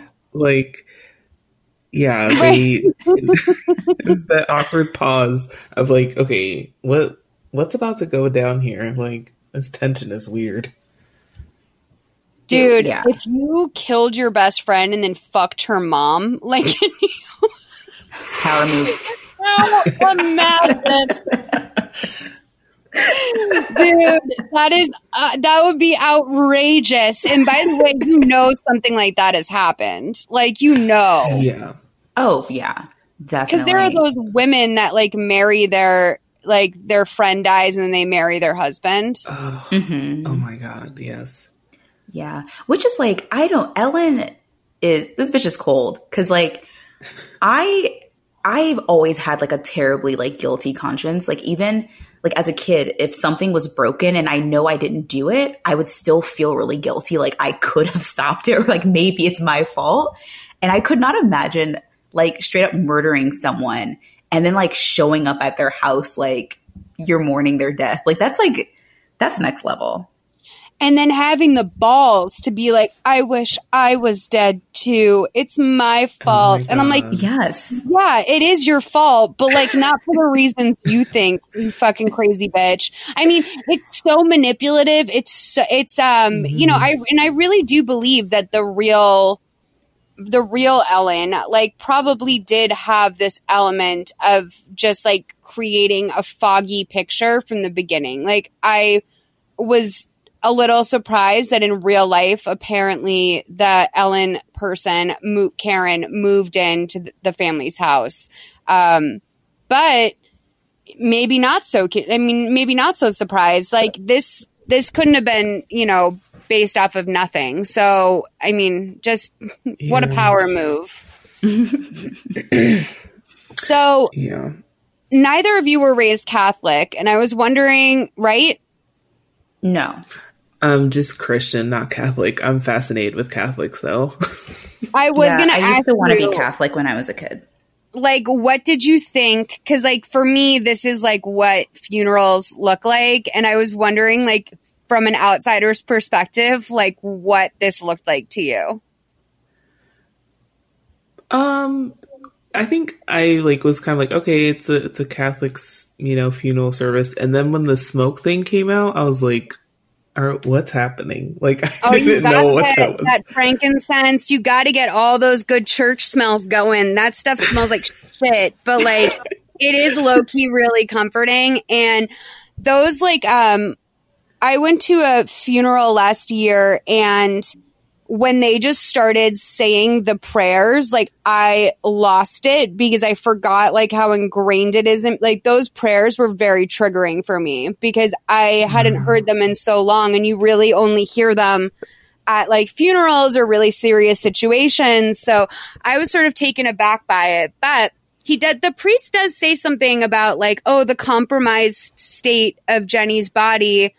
And you assume based sort of off of that statement, the fact that it's closed casket, that Jenny's family is clued into at least the nature of what happened to her body. Right. If not all the details, but um, you know, when they bury her, uh, they supposedly have no idea exactly how she died or even Which really where she was found. Which is crazy to me. It's like, at the very least, they would know she drowned or she was drowned. Like, I mean, they might not know every detail, but she was literally found with a log on top of her, face down in the water. It's like, she probably drowned. Like, that's safe to assume. It was, that was weird. That was very weird. And also, like, who identified her? Like, there's Yeah. a lot there. And, um, you know, I understand, like, you know, maybe if there was like a scarf left or something, that's something that the police would hide. But we're supposed to believe that they fully just didn't tell this family how Jenny died and some very prominent details of her murder. Um, so the way, um, okay, so after the funeral, poor Jean is having like a panic attack outside of the church. She can't breathe. Um, oh, that's what it was. Okay, I really thought she was having an asthma attack. A panic same. attack makes more sense.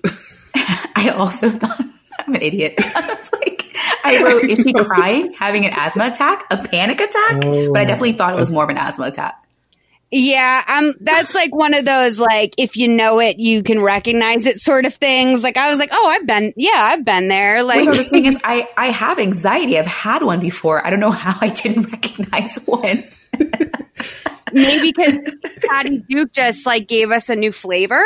I guess. it's like, I guess it's like her panic attack. is Different different from my breathing technique. Yes, that's right. Panic attacks come in so many, you know, different flavors for sure.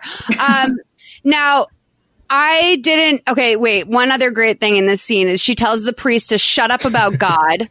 God wouldn't take a beautiful girl like her. I blame God. And I was like, ooh, I don't think you're going to be welcome back to the church. Like, you, but we have to remember he's a man of Christ and Christ forgives. That's his whole bit. Um, Catholics would, you know, even though they make you go to confession and that's supposedly all about getting forgiven, like I was very unclear on the fact as a child that like I wasn't going to hell.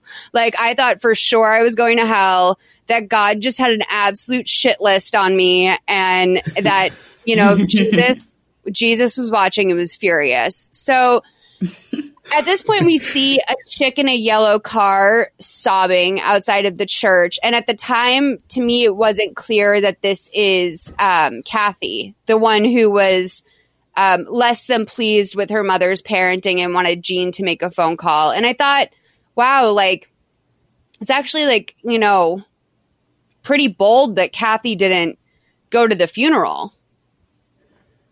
Wait, Right? so I thought that you was said Kathy. What about the phone call? Um.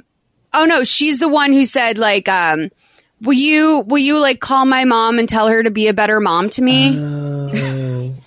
Okay, yeah, that is weird that So she that- didn't show up then. Because they're obviously yeah. I'm like, you've got Jean making phone calls to your mom. Maybe her mom said like, you can't go to the funeral of that nosy bitch. Like, I've, I've had enough with this fucking family.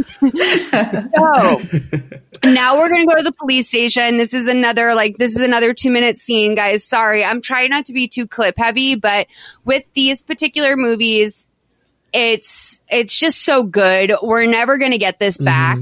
Um, Oh, once we do it. a movie, it's done forever. So I feel like you guys got to hear this good stuff. Also, I love the actress who plays a detective, Patricia uh, Staley. Loretta Swit is her name.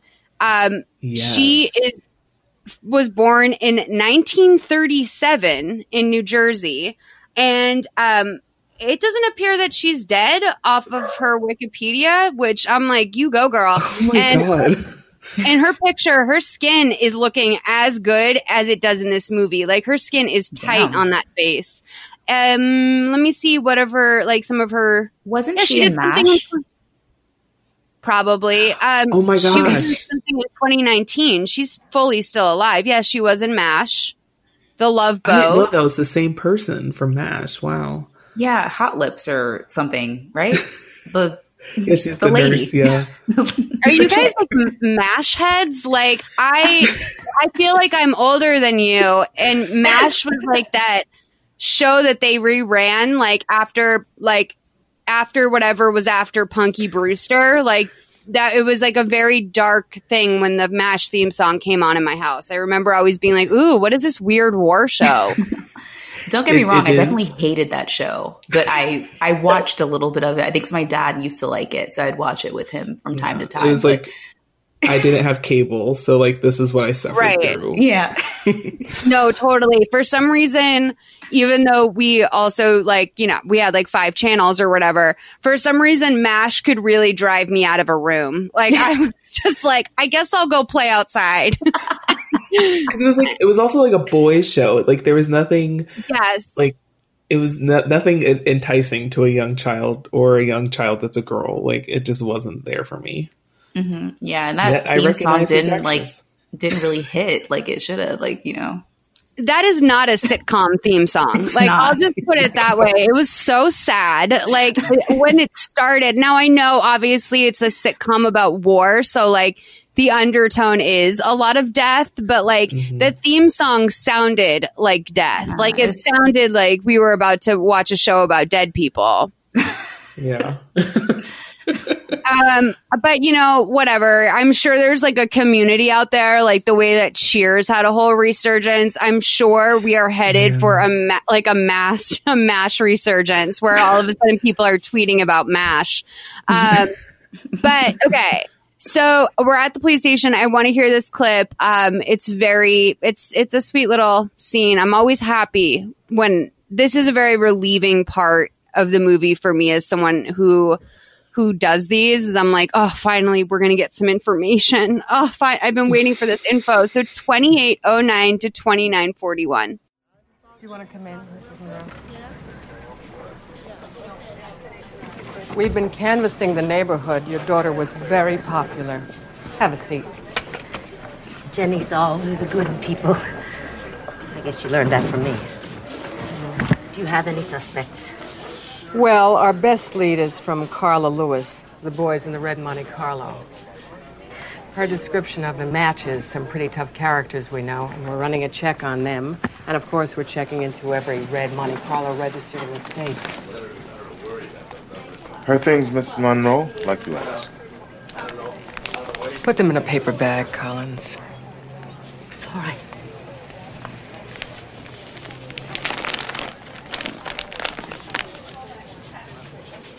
Thank you.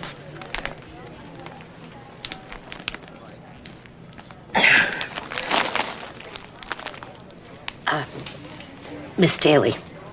Is it Miss? It's Detective Staley, actually. You don't know me. But you're going to. I'm a little woman with a big mouth, and I will not rest until whoever killed my daughter is caught and punished. That makes two of us, because neither will I. And it's Mrs., by the way. I have a daughter, Jenny's age.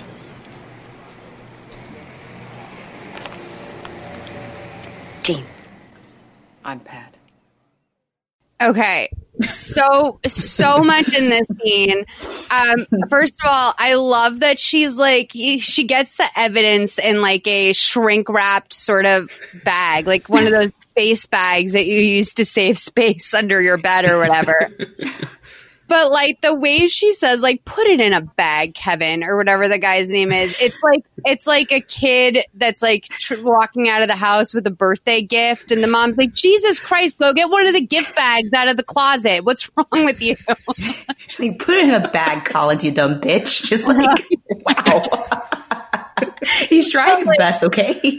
I mean, it's obviously like his first day on the job. I mean, let's talk about this police station. So, when I hear this story took place in LA, the nature of this police station makes a lot more sense because it's bustling there. And when we Yeah. first start, it's a little bit like it's okay. The way that the the situation, the scene is mic'd, like the mic is is in the the boom mic seems to be in the front of the room and because what you can hear even more loudly than them speaking is just some extra cop going to pick up a folder. And like you can crisply hear him like rumpling papers but you can barely hear them in the background. And I'm like what is that sound design? Because it obviously is like a, a, sound design sort of thing. I think they're trying to let you know like this police station is really busy but it's like completely disproportionate to the town that we're in because when you see like their main drag and stuff like that, like you really feel that this is a town where everyone knows each other. Mm-hmm. Um, and while the valley can be a little bit of like a small town suburb, I wouldn't. I wouldn't say it has that quality to it necessarily. Um, but you know, this woman is like, you know, Jean is sitting in the waiting room, and the detective finally comes out. This is like a murder. Like in this town, I wouldn't think that murders happen often. And maybe I'm just spoiled on Law and Order SVU, where like victims can just walk into like the SVU place and be like, "Can I speak to Detective Benson?" I'm like, "You were-" or like Captain Benson." I'm like, "Oh, this Manhattan PD is giving you access to Captain Benson just because you walked in off the street." Um, and then poor, I'm looking at poor Jean just sitting in the lobby waiting to, you know, hear if anyone gives a shit about her daughter being murdered.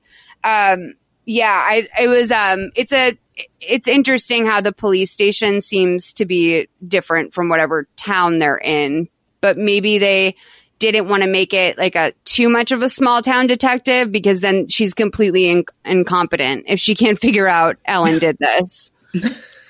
Yeah. Or figure out And how think- she died. Because that's still a mystery too. that. right.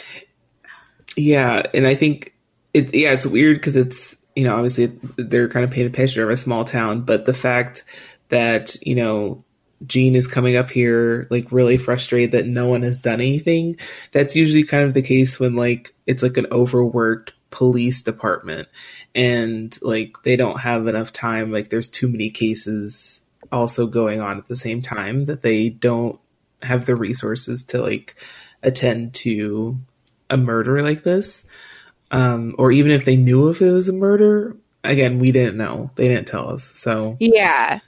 But thank God Jean has a peer, an ally, someone who's on her team here. She really needed that because she's surrounded by snakes. Um, except for Adam, who she will never pay attention to, despite his sweetness and attentiveness at all turns for what appears to be a 15 year old boy.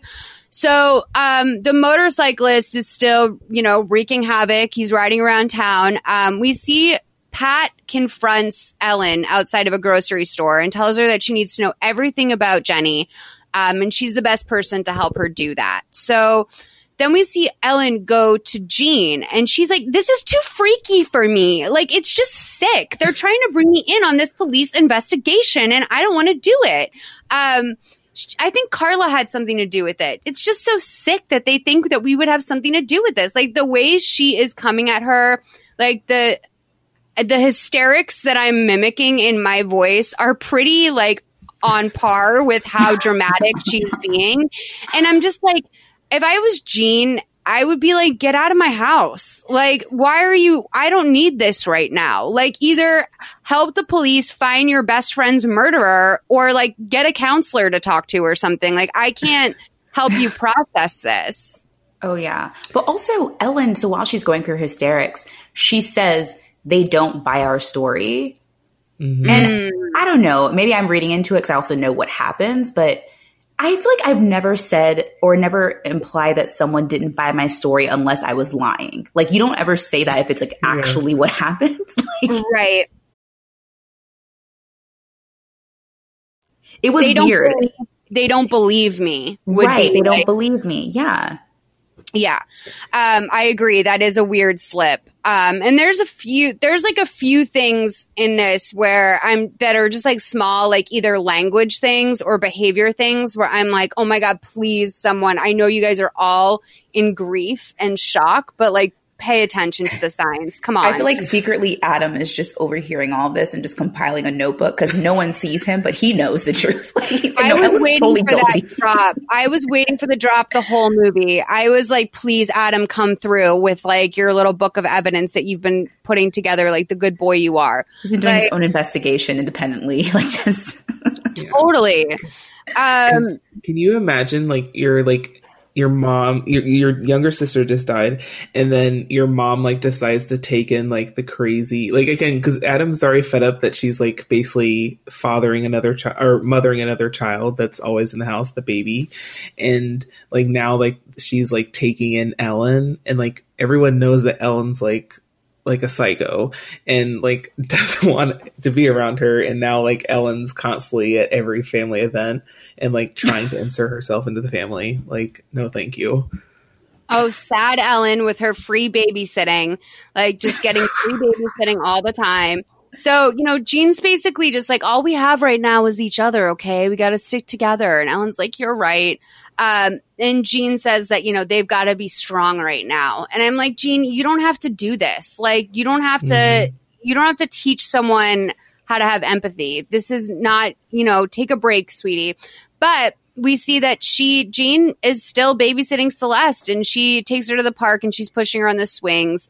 And she's like, Oh, we're not going to go too high. This is how Jenny got a scar on her knee. And Celeste asks where, where Jenny is when she's coming back. But before she can answer that, a red Monte Carlo comes up to the park. And Jean starts to wave, you know, the person in it. She's trying to get them, she's trying to catch the murderer. Um, but they take off before she can get too close. And at the time, I was like, oh, you know, Ellen's behind the wheel of that Monte Carlo. Like, oh, yeah. Just like increasing suspicion. It wasn't, but like I, um, my thought immediately went to, well, where's Ellen? If Jean is watching her kid, she's probably driving around a Monte Carlo trying to start false stories. So you find out that Carla works at a little bakery in town, and that's the first time Jean gets to have one on one time with her. And she's like, Oh, I've really missed you, you know? And Carla's like, Oh, yeah, I've been so busy with school and busy here. And Jean orders a loaf of rye sliced, and she's like, So tell me about the day you went off with my daughter, you know, the day she got murdered. What do you know about the guy in the, the guys in the Monte Carlo? And she's comes up to the cash register. She has the audacity to go two dollars, please, and I'm like.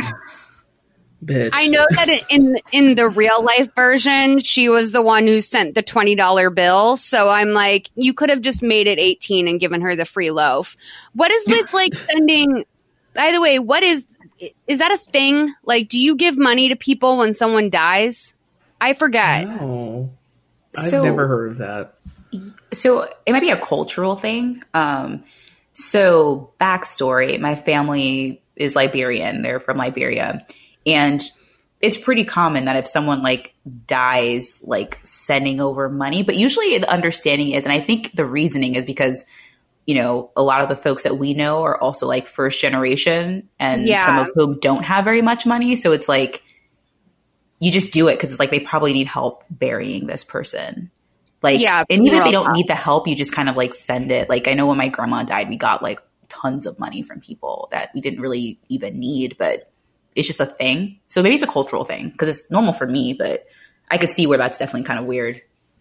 Yeah, I mean, at least, um, at least toss her a free loaf. You know, yeah. it feels it feels strange to watch her charge her two dollars after you know, sort of denying. You know?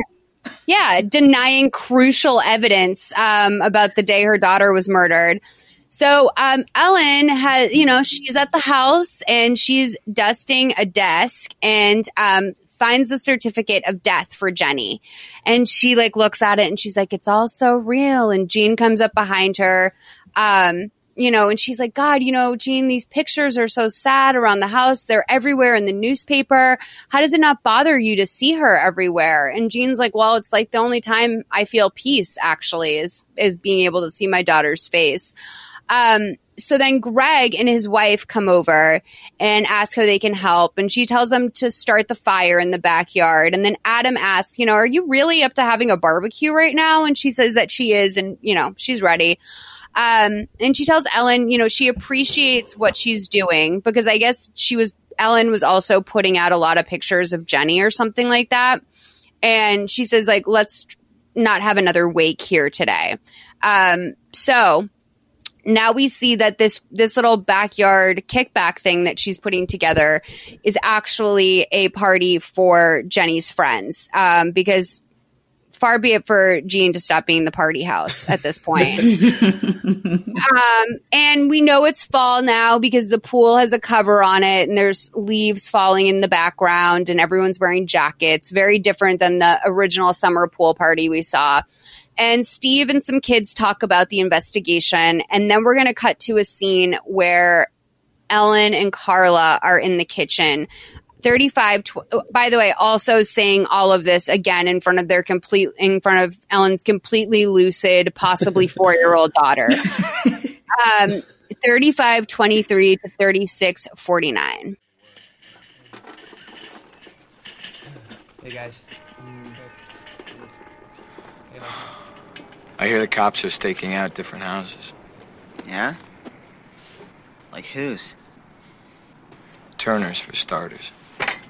That guy is always so wasted. He could have done it.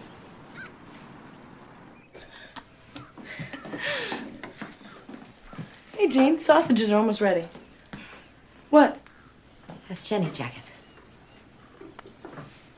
Well, yeah. I wanted to, like, honor her, you know? Take it off.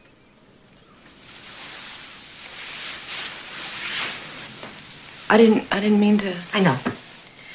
I'm gonna put Celeste down for a nap. Come on. I don't want to be here. It gives me the creeps.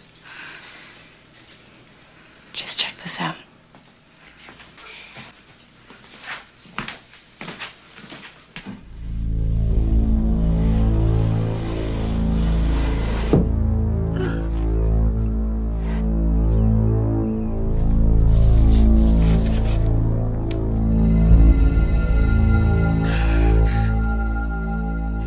Okay, so that little sparkly music at the end, that sparkly death music is um that is her showing Carla the death certificate. And this is where we I feel a little bit for Carla because she's having a normal human reaction and she doesn't realize she did something she can never undo with someone who is much more sinister than her. And you know, that's when I find it really sort of extra sad that Carla did 22 years and then um the Ellen person in real life Karen only did an extra year and a half. Like I feel like Ellen should probably still be in jail. Yes. I yes, agree. for sure. And it wasn't Lauren out trying to sell the story after. It was Ellen. and you know Ellen is sitting in her meeting at Paramount. She they were like, Do you wanna do you want a glass of water? She said, Actually, do you have coffee? Like she's that person who's like asking the assistant to go get something from a different floor. Like this bitch is um yeah, she's she's uh she's scary um so people in the backyard they start taking off there's just a couple guys left um and jenny's older brother is looking at a newspaper clip that ellen found in the paper that morning and ellen's like showing it to him and he goes should we show our should we show mom this and jean overhears that and she comes in she's like show me what and she takes the clipping and the headline says drowned girl was pinned by 100 pound log so Jean mm. then finds Pat out in public. She finds her on the street, and Pat is looking fly as fuck in this scene. so good. Yes. She has on like this beige, yeah, beige power suit, and then I feel an ultimate power move, which is a white trench coat. Like, honey, who you're a real adult. Like that is some real adult shit to feel like you can get away with. Like I would ruin that in an in an hour of owning it, maybe less. Mhm. And you know Um, it's dry clean So, oh, oh, 100%. Oh, yeah, sure. So, um, I will say that this is, uh, I'm going to play like the 30 se- one minute clip of where she confronts her. I will say that I noticed in this scene that uh, this actress who plays Pat has a beautiful heavy eyelid. Like her eyelid is just like, it's so pretty and heavy. Like this actress is really stunning in a way that it looks like it could only be achieved through plastic surgery. But I didn't even know that if they did plastic surgery this good back then. Right? That's what I thought too. Mm-hmm. Um, okay. s- Oh, go ahead. Sorry, honey. Oh, I just was saying I was shocked.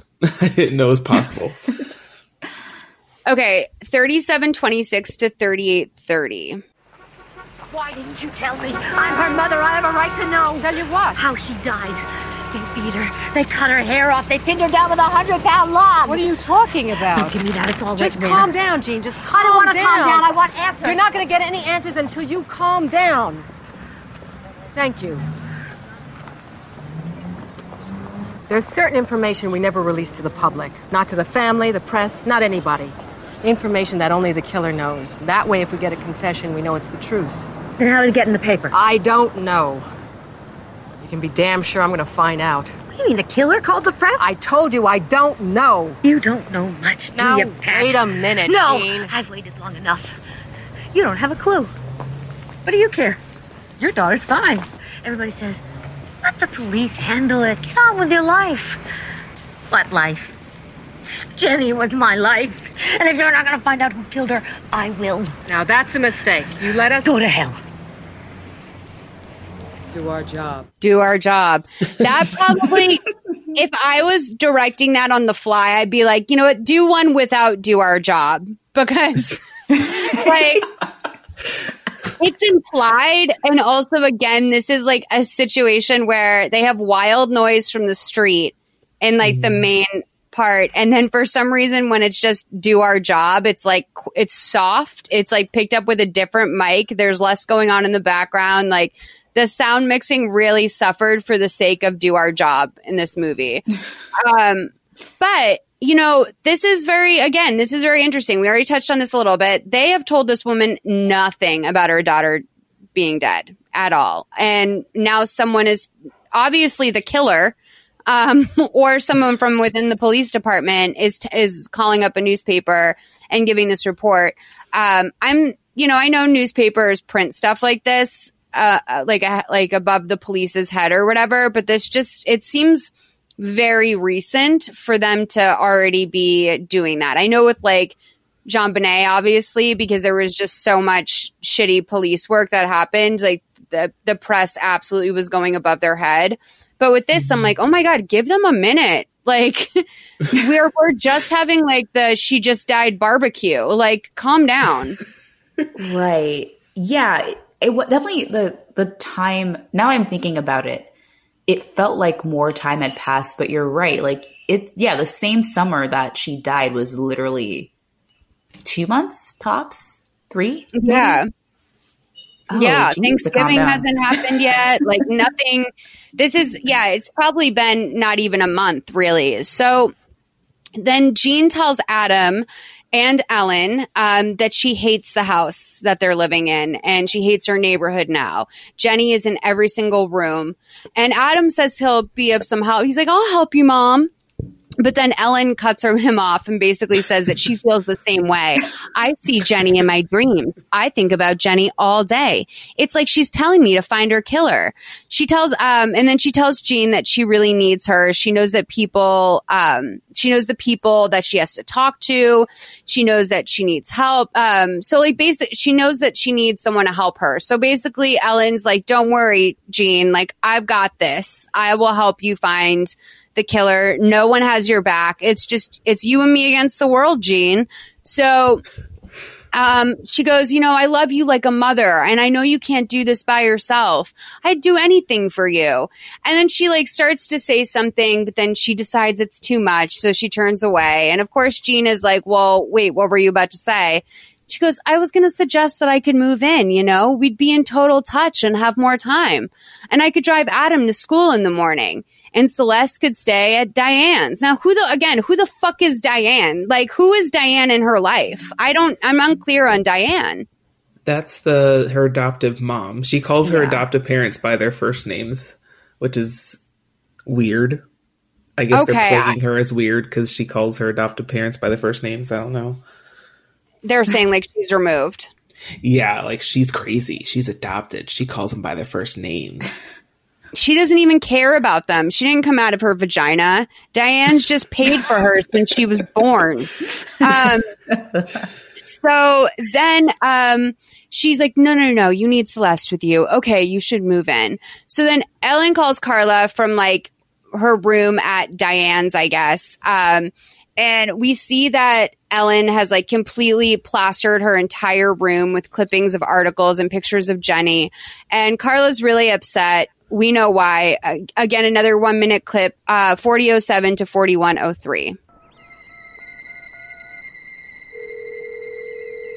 Hello, Carla, it's me. Ellen. The cops were here again. So what? They keep questioning me. The same thing over and over. Just stick to the story. They don't buy it. I'm scared. You stupid idiot. Do you want to spend the rest of your life in prison? Oh no. Then do exactly what I say. No matter what happens, keep telling them about the red Monte Carlo and get a grip. I've got you covered. What do you what do you mean covered? I'm moving into Jean's house. And that way I'll be able to keep tabs on every move the cops make.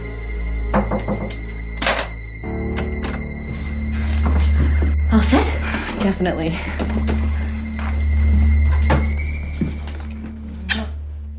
All right. Um, so for everyone at home, the first smooch uh, there was Ellen kissing her baby, and the second smooch was her kissing Jean on the lips.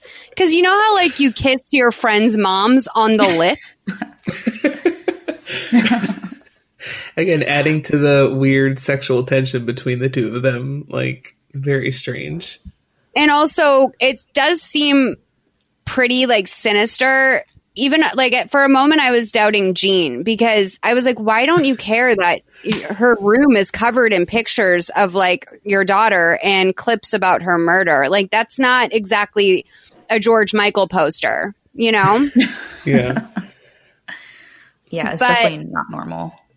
then we go back to Carla for a moment, who's just like letting out a sigh. She's obviously full of doubt, as she should be. Um, Ellen's confidence is what really like lets us know she's kooky.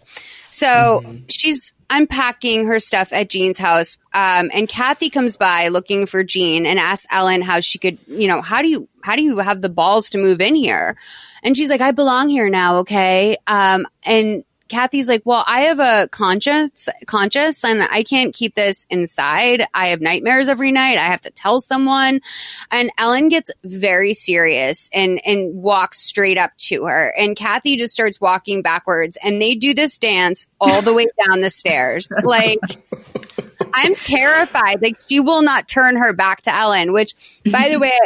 I should have thought about the poetry of that a little bit more. Like she really is like, I'm not going to turn my back to you. I've seen you murder before.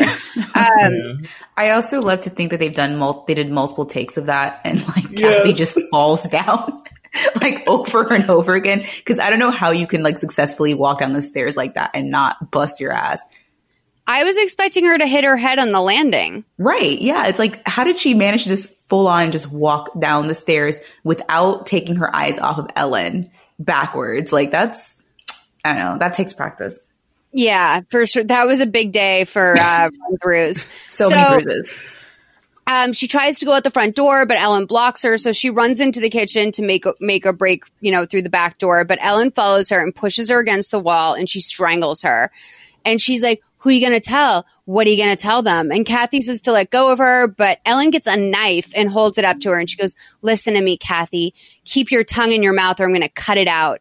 And Kathy's like, "Okay, okay." But then Ellen's like, "You know what? I don't believe you." So she cuts her cheek and her lip, permanently scarring this woman.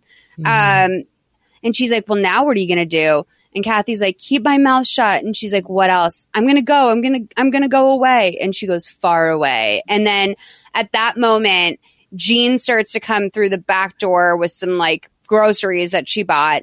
And that's when Kathy scrams. And like, truthfully, I am a little bit confused about how this teenage girl is supposed to get her family to move out of town. um,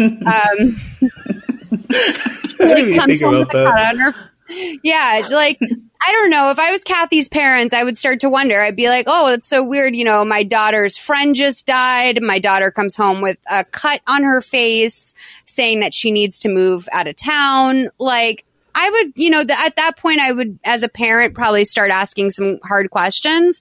But, you know, But when she comes, in this movie is dumb, so they might just do it. Like, right. we got to move, they go. I mean, she also goes to the murderer to be like, hey, I need to tell someone that you murdered someone.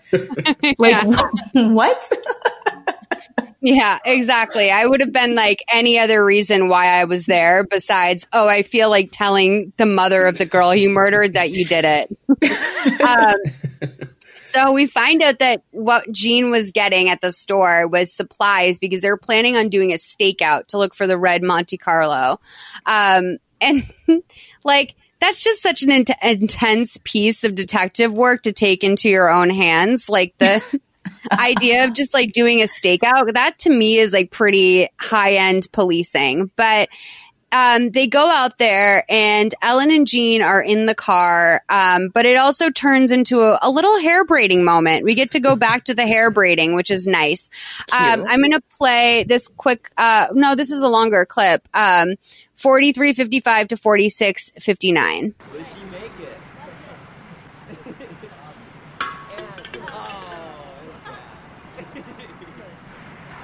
I'm nervous. I have knots in my stomach. Me too. I'm glad to finally be doing something. I know what you mean.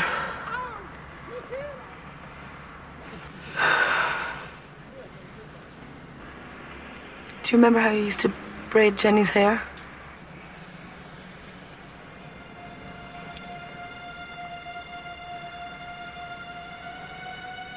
Jenny had such beautiful hair.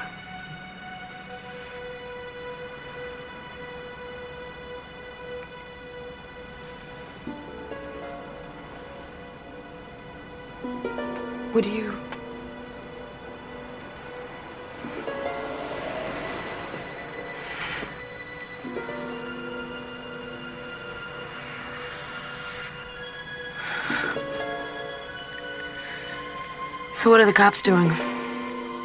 Nothing. Since my tantrum last week, they don't even return my calls. Hey, cops. I want to be with you anytime you talk to them. I don't want them upsetting you. I'll go with you anytime, anywhere. Team? Right.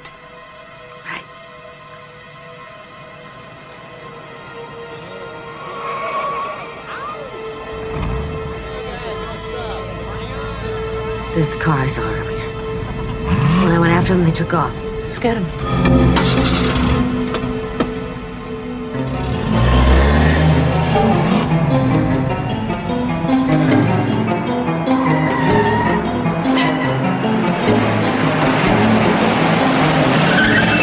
Go for it, Jean.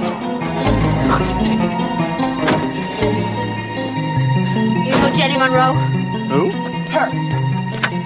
Any of you here October 1st around 3 o'clock in the afternoon? She got into a red Monte Carlo, like this one. Whose car is this? It's mine. Who are you people? I'm her mother. She was murdered. What do you know about it? Tell me. Ellen? Susan, hi. I didn't see you. What's going on? You know them? They're cool, Jean. Why are you doing this, Ellen? The cops already checked us out. They know we're at the movies that day. I'm sorry about your daughter, ma'am, but we didn't have nothing to do with it.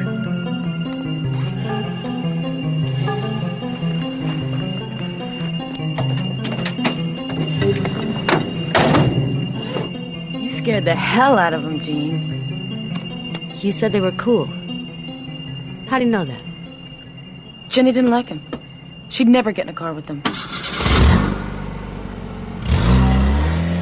Okay. Um, for me, I would say those three kids in the car are probably my favorite actors in this movie outside of Patty Duke. I, for some reason, I love them. Like, I just, they felt so real to me. They felt like the kids that, like, yeah, they're probably up to like some bad shit. Like, I think, like, the driver at least sells dime bags, but like For sure. they're overall like good kids. They're respectful. He's like, I'm sorry about your daughter, ma'am. Like they're, I, I, I don't know. I just bought it. And I love that they know Ellen and they all are like, oh, this bitch. Like they're like, oh, Ellen from the trailer park. Yeah. we know about Ellen. Like if anyone's up to something, it's her. I mean, it is some sick shit that she pulls in this scene.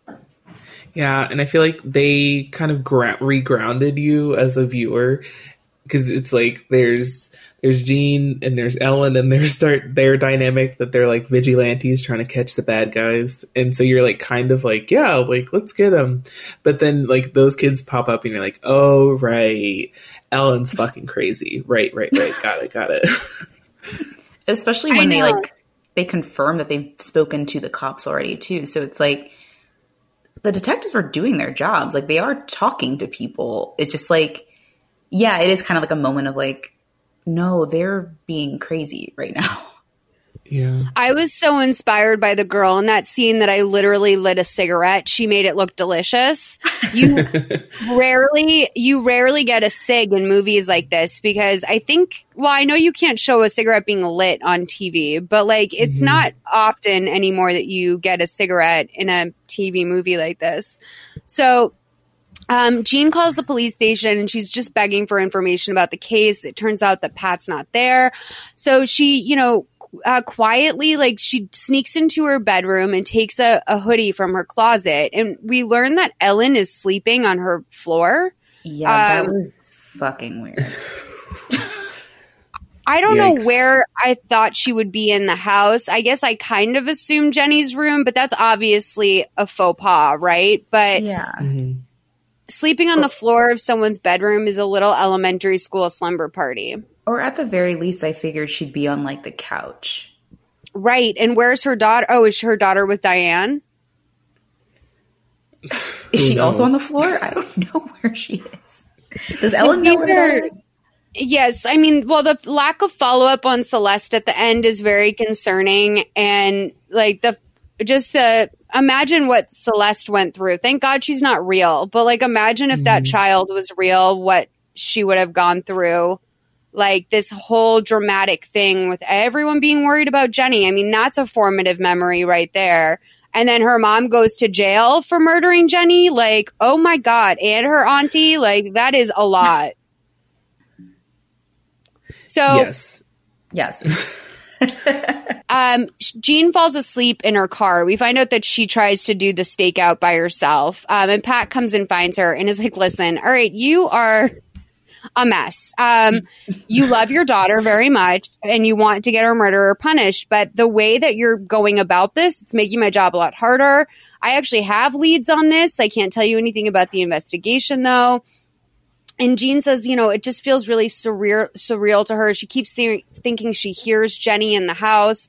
And I'm sitting there thinking, like, oh, you know, Ellen's ass is like playing a tape recorder in another room. Um,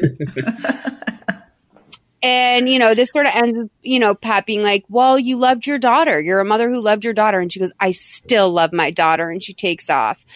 Um, so Jean comes home to a full blown intervention. Um, it's like, it seems to be like early on a work day because Greg is there in his tie and then his wife is at the table as well. They're like, Adam's eating. Apparently, Adam snitched on her for being crazy and like doing these stakeout things because they're there to be like, dude, we agree. Okay. It's so fucked up that Jenny got murdered, but we kind of like need to go back to family life a little bit. And then Ellen comes in and she's like, Hey, what's going on? And Greg's like, This is a family matter. and Ellen's like, But I thought I was part of the family. And Jean's like, Oh, It's okay, God. Ellen. Go back to bed. So Greg went full eldest child. Like I love that he just like strong armed. Like I'm the man of this family. Like you're not part of the family. Get the fuck out, Ellen.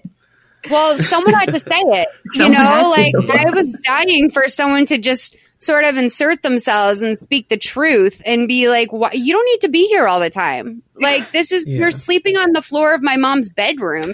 My mom is sleeping in her fucking suburban out in the woods. Like this is getting a little bit intense. So um, Jean says that, you know, she doesn't really want to talk about this stuff. And Greg's like, listen, you're going to get yourself hurt and it's bad for your health. Um, and if I knew who did this, I would kill the SOB myself. But I don't know. None of us. He says, I don't know. None of us does. I wrote that in my, I wrote that in my notes because you could tell the actor knew he fucked up. But like, he's just he's just trying to get through the take. Like you probably, they probably have done this take many times, and like for him to get to that place of uh, emotion, but none of us does, is like kind of egregious. they must have really been behind on filming that day for the director to not be like, Oh, all yeah. right, just just one more of just this line.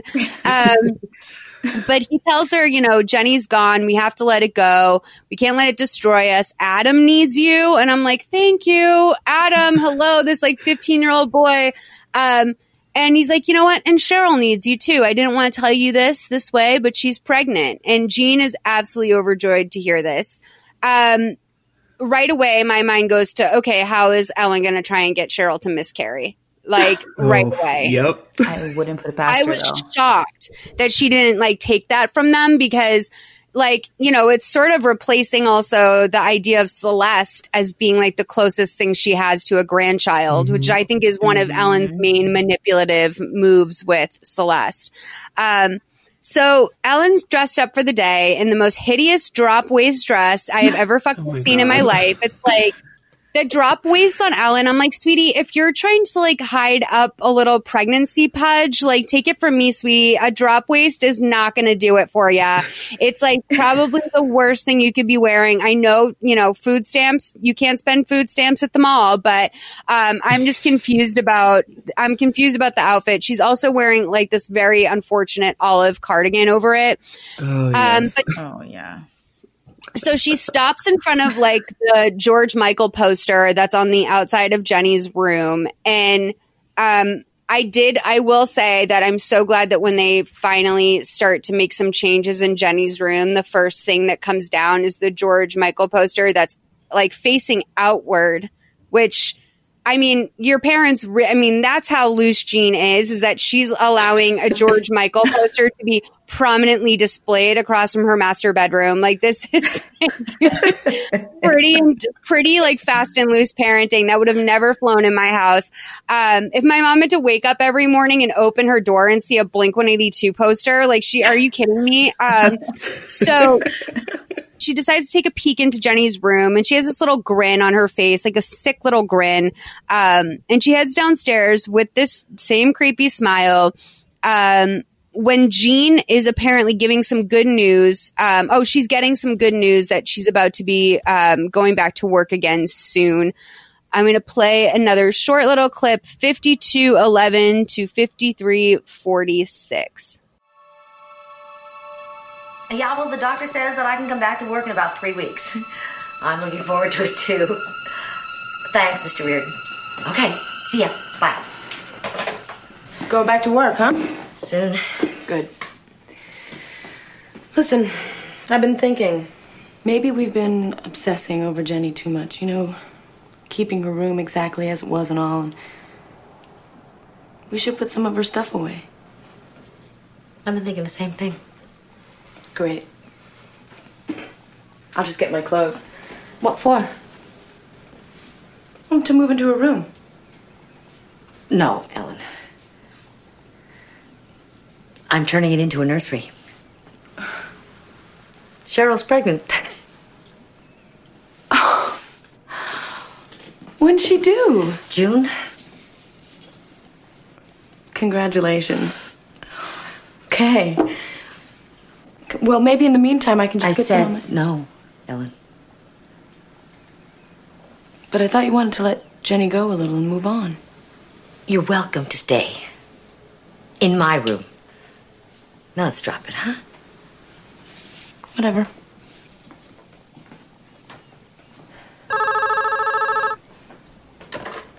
Hello?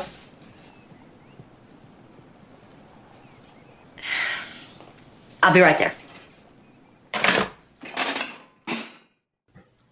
should be noted that Ellen still has the demented little braid in her hair that Jean did what felt like four nights ago. Um, So that's like her new th- style now. It's like a Um, dreadlock now. It's like hasn't been brushed or washed or anything, just clumped in her hair. I will say that Ellen's appearance, like she has that sort of depression look to her that like it really, especially when we see her at the end of the movie, what turns out to be like a year lady, year later, like Ellen is clearly living in her own filth. Um, I, I, you know, anyone who's, who has been through depression knows it when they see it. You're like, oh, honey, you maybe go stand in the shower, but that hair is getting washed maybe, you know, once a week max, and you've got very thin hair. And, you know, you need to, that's a very specific style she has. She has a little page boy cut and she has uh, thin hair. So, I mean, she's got to be doing some more maintenance than that. She's kind of falling apart. And then if the olive sweater didn't tell you that things were really off the rails, then like nothing else. That was like a sweater to suggest. But also, guys, we haven't even talked about how great the music is in this. I mean, yes, just adding to the ambiance of everything. It's If you're so- ever confused, oh, go so- ahead. Oh, yeah. Uh, no, it's so like, I mean, I guess it's just if you like Lifetime, then you also love like late 80s, early 90s, like thrillers. So Mhm. just like all of this, I just felt very like single white female, the hand that rocks the cradle, the crush, just kind of like The crush. swelling- yes, with uh, Alicia Silverstone, like the it's like a little weird, kind of like I guess they're violins, kind of, and it's just you know, I was I was having a great time because I after watching this, I was like, tonight I have to like find the crush and like rewatch that shit because it's so my vibe.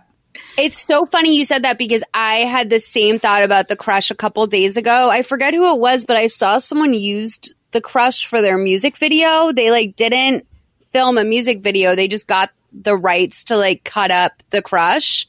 And like the video was just the crush. It was like very, it was very cool how they did it. But um, yeah, the music in these movies are so great because you know not only is it just ambiance or whatever, but like this is for real dummies at home. It's like if you're confused about how to feel here, yeah, here's some scary music. You're supposed to feel a little on edge right now. We're gonna give you a Um, minor chord. This means sad. totally. Um, Degrassi is good with that too. Like, but the way their take on it, especially for next generation, would be like a slowed down version of the theme song. Like, like we're sad now, so here's whatever it takes in slow mo. Um, but yeah, so um, she uses Jenny's phone to call Carla, who Carla seemingly has not moved since the last time we saw her on her floor. She's still in the exact same position on her bedroom floor next to like her, her she's on the floor next to her bed by the phone with the little desk mirror in the exact same place it was. And i noticed the first time we saw the desk mirror it was um, on the ground. And so i think that they just filmed those in the same day and really just told the actress like stay put. This is where the cameras are. We got the shot um, so she answers her phone and Ellen says, Carla, it's me. Guess where I am? Um, so then we cut to outside of Oliver High School. Um, and Adam is in some trouble, and we get some powerful made for TV swears out of Jean here because she's like, cut the crap, okay? I'm really ticked off at you. and it turns out that he's been skipping school and acting out. And she's like, Look, I know I'm preoccupied with Jenny, but this isn't a good way to divert attention. And he's like, You know what, mom? I miss Jenny too. And it's like the first time it's occurred to her that someone else beside her and Ellen could possibly be affected by this. Um, and she's like, We're going to be more of a family again moving forward. So, um, Jean has started to work on Jenny's room, and the first order of business, thank God, is taking down that George Michael poster. Because can you imagine that grandchild in like 12 years? Like they're finally old enough and they're like, what is this? Like, who's But he? even, but even before that, can you imagine like mourning and then just seeing George Michael just on a wall? Gotta have faith, girl. You know what I mean? That's going to take on a different meaning for Jean in this moment. So, uh, father figure as well. I mean, there's a lot. I think George Michael could have brought a lot of healing to them. I just Ooh. worry, you know, for the the like the granddaughter. growing up that's like, oh, your um, aunt was murdered when she was 17. So, and she liked this gay guy that she probably didn't know was gay at the time. and um, that's him. So, like, you know, I don't know. I'm glad they took the poster down. But um, Cheryl shows her like a rainbow mobile that she thought, you know, she could hang up over the crib. And um, I want to pick up here because the music is it's great because you realize Ellen is listening to this whole thing.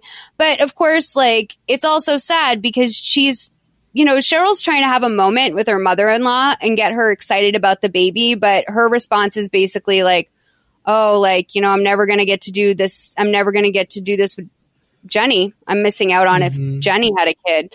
Um, so uh, 5611 to a minute and 15 seconds. Oh, This is also where um, we're going to see um, Ellen and Jean in the car. Thought maybe we could hang this over the crib. I'm gonna miss this with Jenny.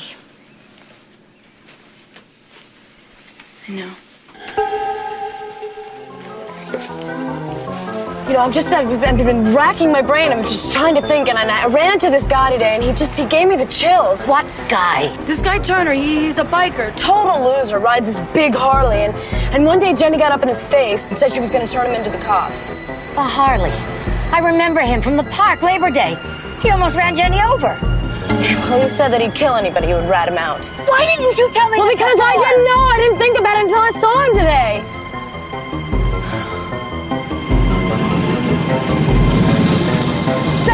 I knew it. He always hangs out around here. Hey! Hey! You tried to run down my daughter. What the hell is your problem? You said you were gonna kill her and now she's dead. He's the one, Jean. Come on, we're going to the police. You're crazy, you know that? You don't know how crazy. I got some ABC type information for you, lady. Your daughter thought she was too good for us, when in reality, she was nothing but a stuck up little bitch. She got what she deserved.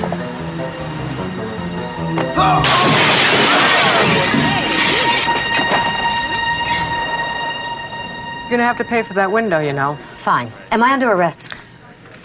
Turner declined to press charges. Hooray for Turner. Are you gonna charge him? With what? Jenny's murder? Yes! He's the right type, real bad guy. He said she got what she deserved. He may have said that, but he didn't do it. How do you know? Because he was in jail at the time. Look, I know you think you're doing something positive, running around and terrorizing the neighborhood. Some people won't talk to us. They're afraid you'll harass them. What you're really doing is hurting the investigation. What investigation? From what I can see, you haven't done a thing. What do you know about Ellen Holloway? Oh, that's classic. You're gonna pin it on Ellen? I didn't say that. She was at her grandmother's house. That's not what I asked you. Look, we think a female was involved, both because of the haircutting and the newspaper story. People at the newspaper tell us their informant was, quote, a young woman. I've known Ellen since she was five years old. She's like a daughter to me. She's been helping me, which is more than I can say for you. Why are you pushing this so hard? Why don't you just let me do my job? Because you're not doing it. Like you? Is that what you're thinking, Jean? That you didn't do your job with Jenny? I've been a cop for a long time, and a mother even longer. I'm OD'd on human nature. Do you want to know what I see? I see a woman acting out a whole lot of guilt. Keep replaying it in my mind. Maybe if I'd been a different kind of mother, Jenny would be alive today. I wanted my kids to like me so much. Where do you draw the line between being a parent and being a friend? You've got to stop torturing yourself. I've known so many kids who turned against their parents. I didn't want that to happen to me. I wanted to protect her without making her afraid to live. I failed. No, you didn't. You did the best you could. I'll tell you something else. Lieutenant wouldn't agree. I think all the calling and pestering you've done has made the department work harder on the case. Good. But do me a favor, stop playing vigilante out there. I don't want you getting into any trouble, and I sure don't want to see you get hurt. Okay.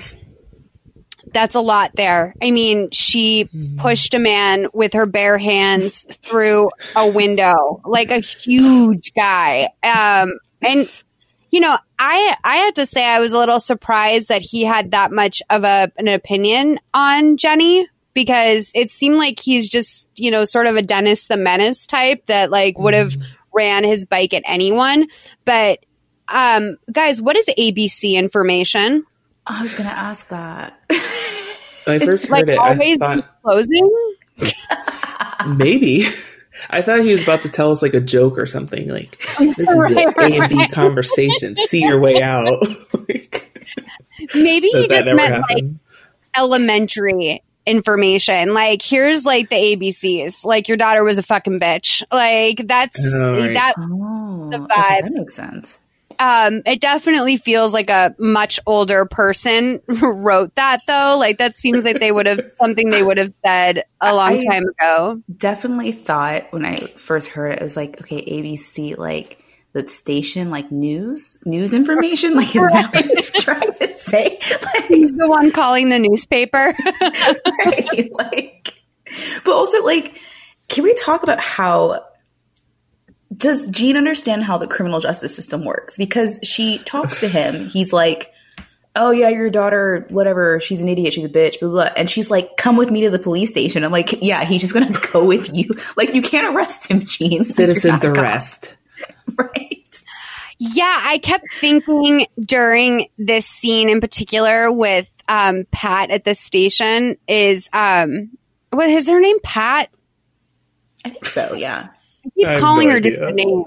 I think, but anyway, she's like, um, I kept thinking like, okay, we have such a benefit in living in 2020 that we've never really had to like go in fully raw, like not knowing what to expect of like a murder or, you know, I mean, like we all sort of know how things go with the cops. Um, they're generally unhelpful and uh, often violent and they profile people.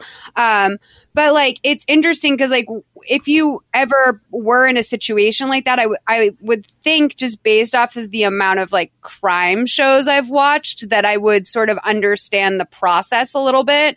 But they had no, they really like, what did they do? Like watch 60 minutes and like two years after something happened, they would report a story. Like we're just living in like peak true crime, like depictions of cops on television world right now, like internet world. So I I just was thinking to myself, like, Jesus Christ, Jean, like wait till you find out about Law and Order. Like wait till that hits the airwaves because it's gonna blow your mind.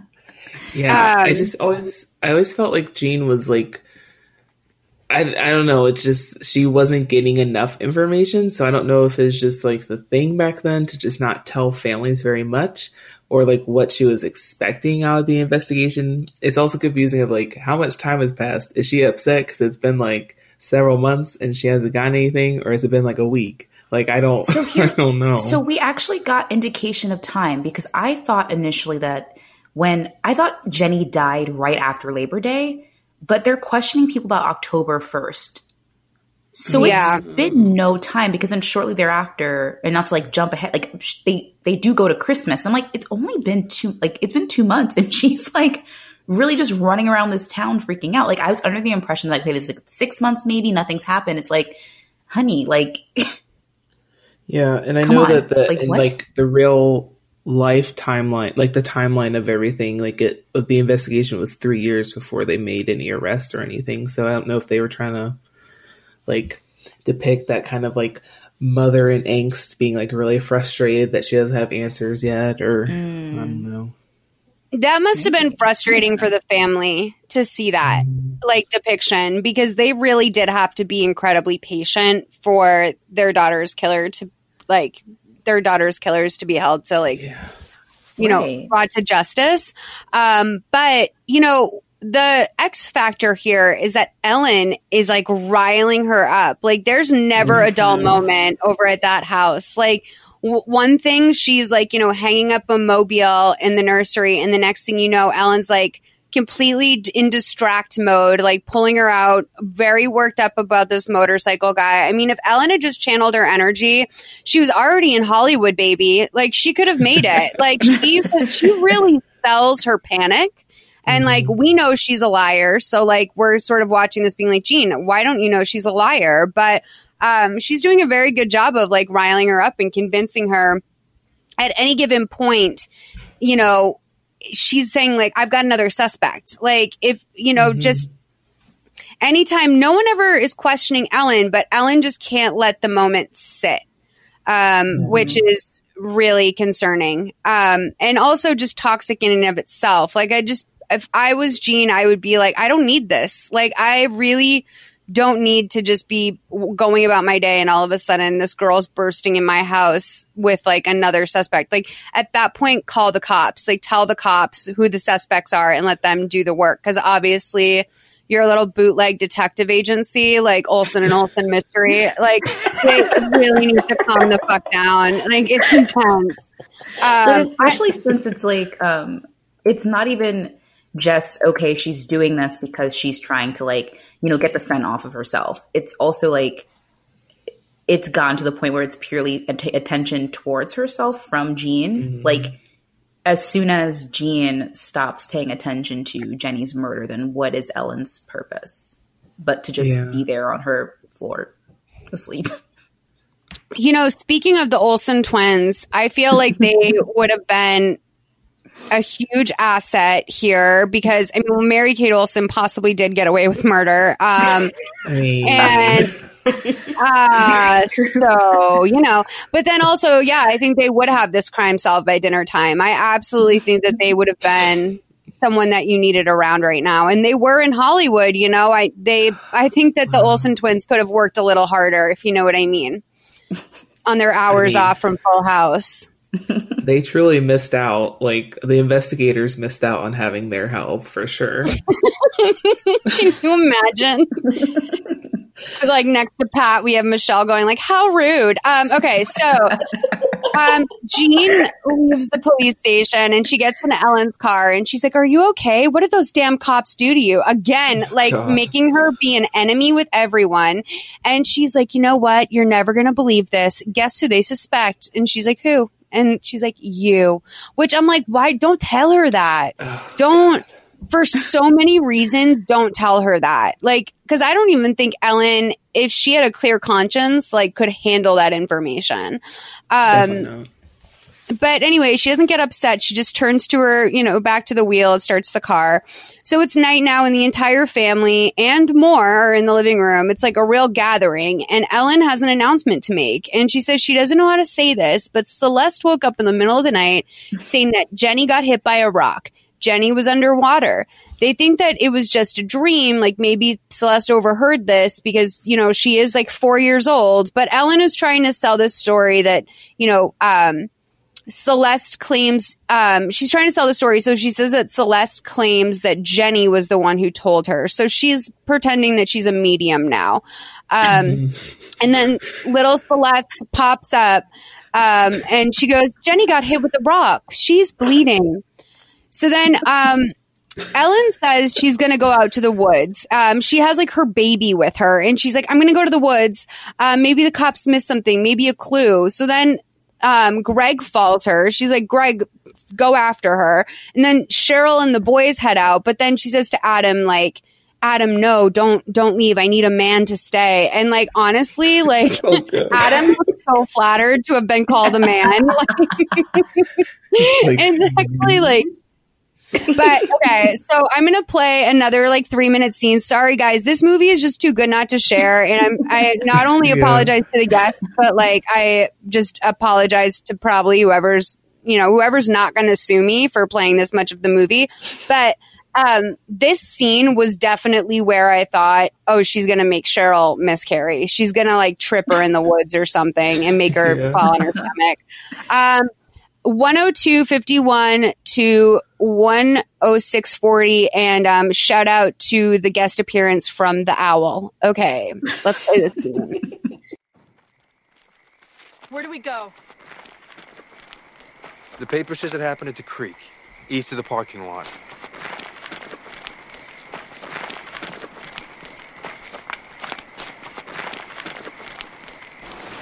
Ellen, wait, I got the map.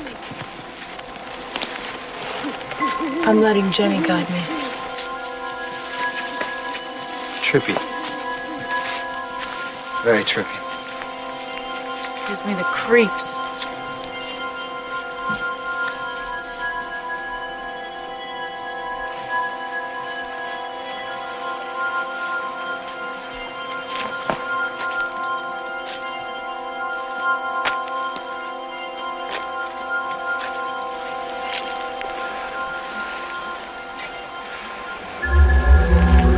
Feel her.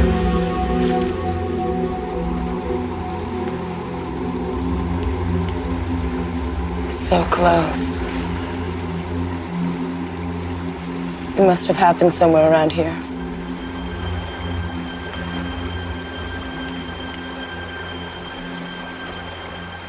Jenny's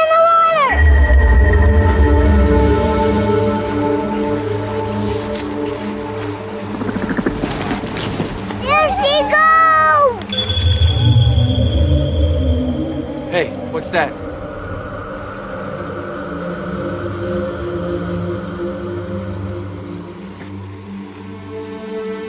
You said you were never up here. I've never been near here in my life. Dan must have carved it. Dan. He always wanted Jenny. Yeah. She wouldn't have anything to do with him. Come on, guys. What are you saying? I'm saying that Dan couldn't have Jenny, so he didn't want anybody else to have her either. He used to go nuts if I even called her on the phone. Yeah, but he threw firecrackers at her on Labor Day. What was that? How do you know that was him? I was there with him. All of a sudden, he takes off, and I go to follow him. Then he goes to the bushes and he whips a handful of ladyfingers at her and runs off laughing. That was Dan, huh? Jane should hear this. No. She's exhausted. Let her sleep. Dan wasn't even at Jenny's funeral. Everybody was at Jenny's funeral, except him. Why? I'm sure the cops have talked to him. Those are idiots, Cheryl. Don't you get it? Don't yell at her. It's your sister, Greg. Whose side are you on? Okay. One night, Dan and I had a fight about Jenny, and he said that one day she was going to get mixed up with somebody who was going to kill her for the type of crap she pulled. His exact words.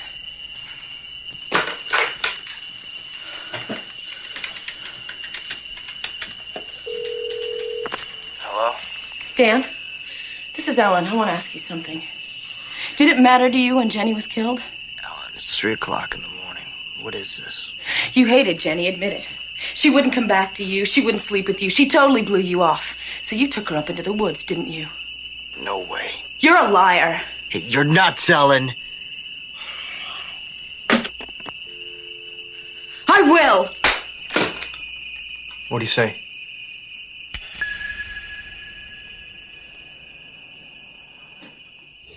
Okay. So I feel that Ellen has missed her calling because the improv, when she got off the phone and was like, he said, prove it. I was like, mm-hmm. girl, you could be like a hack medium so easily. Like Tyler Henry, who? Like, you could literally pretend like you're a psychic medium. You've got great improv skills. Like, you're obviously a little like not totally with it. So people would be like, oh, yeah, she's got the gift. Like, she absolutely missed her calling and could have, she could have just rode off into the sunset making bank as like a medium, but she chose not to. Um, just for anyone who's wondering what the carving in the woods was, it wasn't the one that said like Celeste and Jenny forever or whatever, or Ellen and Jenny forever. It was like it said Dan Dan plus Jenny. So that was like probably when they were dating.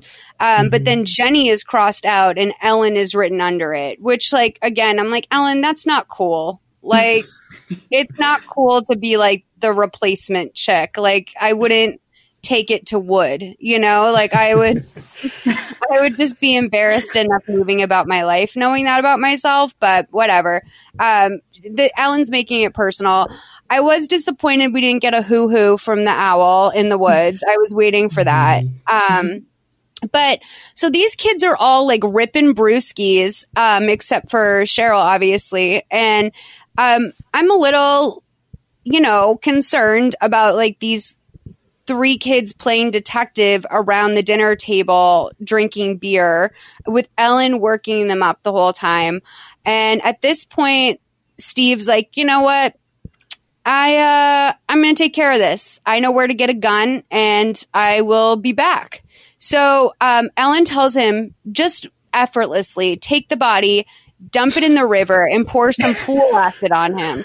That way by the time they find the body, they won't be able to identify him. And one more thing, bring me back a finger to prove to me that he's dead. Like a mob boss. Like who is she? She also was like getting off on it because the way she says it is mm-hmm. like, bring me a fucking finger as proof. It's like, whoa, what? like, how is no one aware that she's guilty at this point? I know, absolutely. She like is calculated. Yeah, and all this just seemed like such backyard country shit. But like, all of them were just sitting around the table, just like, and he was like, "Yeah, I know where to get a gun. I'm gonna take care of it." And no one, like, no one was trying to stop him. No one was like, "Hey, maybe don't pour acid on him. Maybe we should talk this out. Right. Maybe we should call the police." Like, everyone was just kind of on board with it. And then I'm just like, is this just like the normal? Like, I just think of like country people in a trailer park, like, like chugging beers, like talking about all this shit, like while smoking meth. Like, I just feel like it's all the same realm of things happening. I mean, totally. Just because you wear like a tie to work, like, doesn't mean you're any less of like a thug than anyone else in the world. But like, truly, I wished Greg had had the sense to be like, okay, I'm an adult man. I've only had one Bud Light. I'm going to go ahead and say I would like to see my sister's murderer brought to justice and not killed in the same way that she was. Um, also, like, I realized that Breaking Bad had a lot of extensive researchers on their staff, but like, I feel like they might have ripped the idea to um, use acid to dissolve a human body from this movie. I think that that's actually might be the mm-hmm. entire inspiration for the show Breaking Bad. If I, I, had love to that theory. I, I I'd love to think of it that way. I have I a think quick question. took that and worked Sorry. Oh, sorry. No, no, no. Go ahead. No, I have a quick question. So, are we to believe then that Ellen rehearsed Celeste to do this? And the owl, was he a part of this? Or was that just like a nice little special thing that happened? It's the mechanical owl from Harry Potter. Um, I think that she definitely coached Celeste for sure. I mean, but like Celeste, not just as like an actress in this movie, because like I thought that for a lifetime or a TV movie kid, she was actually she kind of hit her marks in a in a good way. I I liked Celeste this whole movie, um, but I uh yeah, I mean the in the water stuff, like when would she even be able to feed her those lines? Like she also again, Ellen had another option, like put this girl to work. I mean, she really just missed her calling. Like they could have been been making bank, and they they turned it down. Honestly, I have come up with so many solutions for Ellen that are better than food stamps and like focusing on this murder her whole life. And she has taken none of them. And so to that, I say, Ellen, you are useless. You're a useless person. Um, you, you were the friend that Ellen needed all along. Yeah, I think that I think that was me for sure. Are you kidding me? Ellen would have had me in her finger. I would have I would have gone down so hard. I would be like I'm beyond Kathy. Like not only would I have a scar on my face, but like it would no, it would be a mess. Um so Adam overhears all of this and he like goes and wakes up Jean and Jean's like, um to Greg and Cheryl, she's like, What the fuck? Why didn't you stop this? Why didn't you stop Steve from leaving? And he's like, one thing just led to another. Um, which is true. That is like the Ellen story is she makes one thing lead to another. And Jean's like, you know, this was this is out of control. So she picks up the phone and is like, where does Steve live?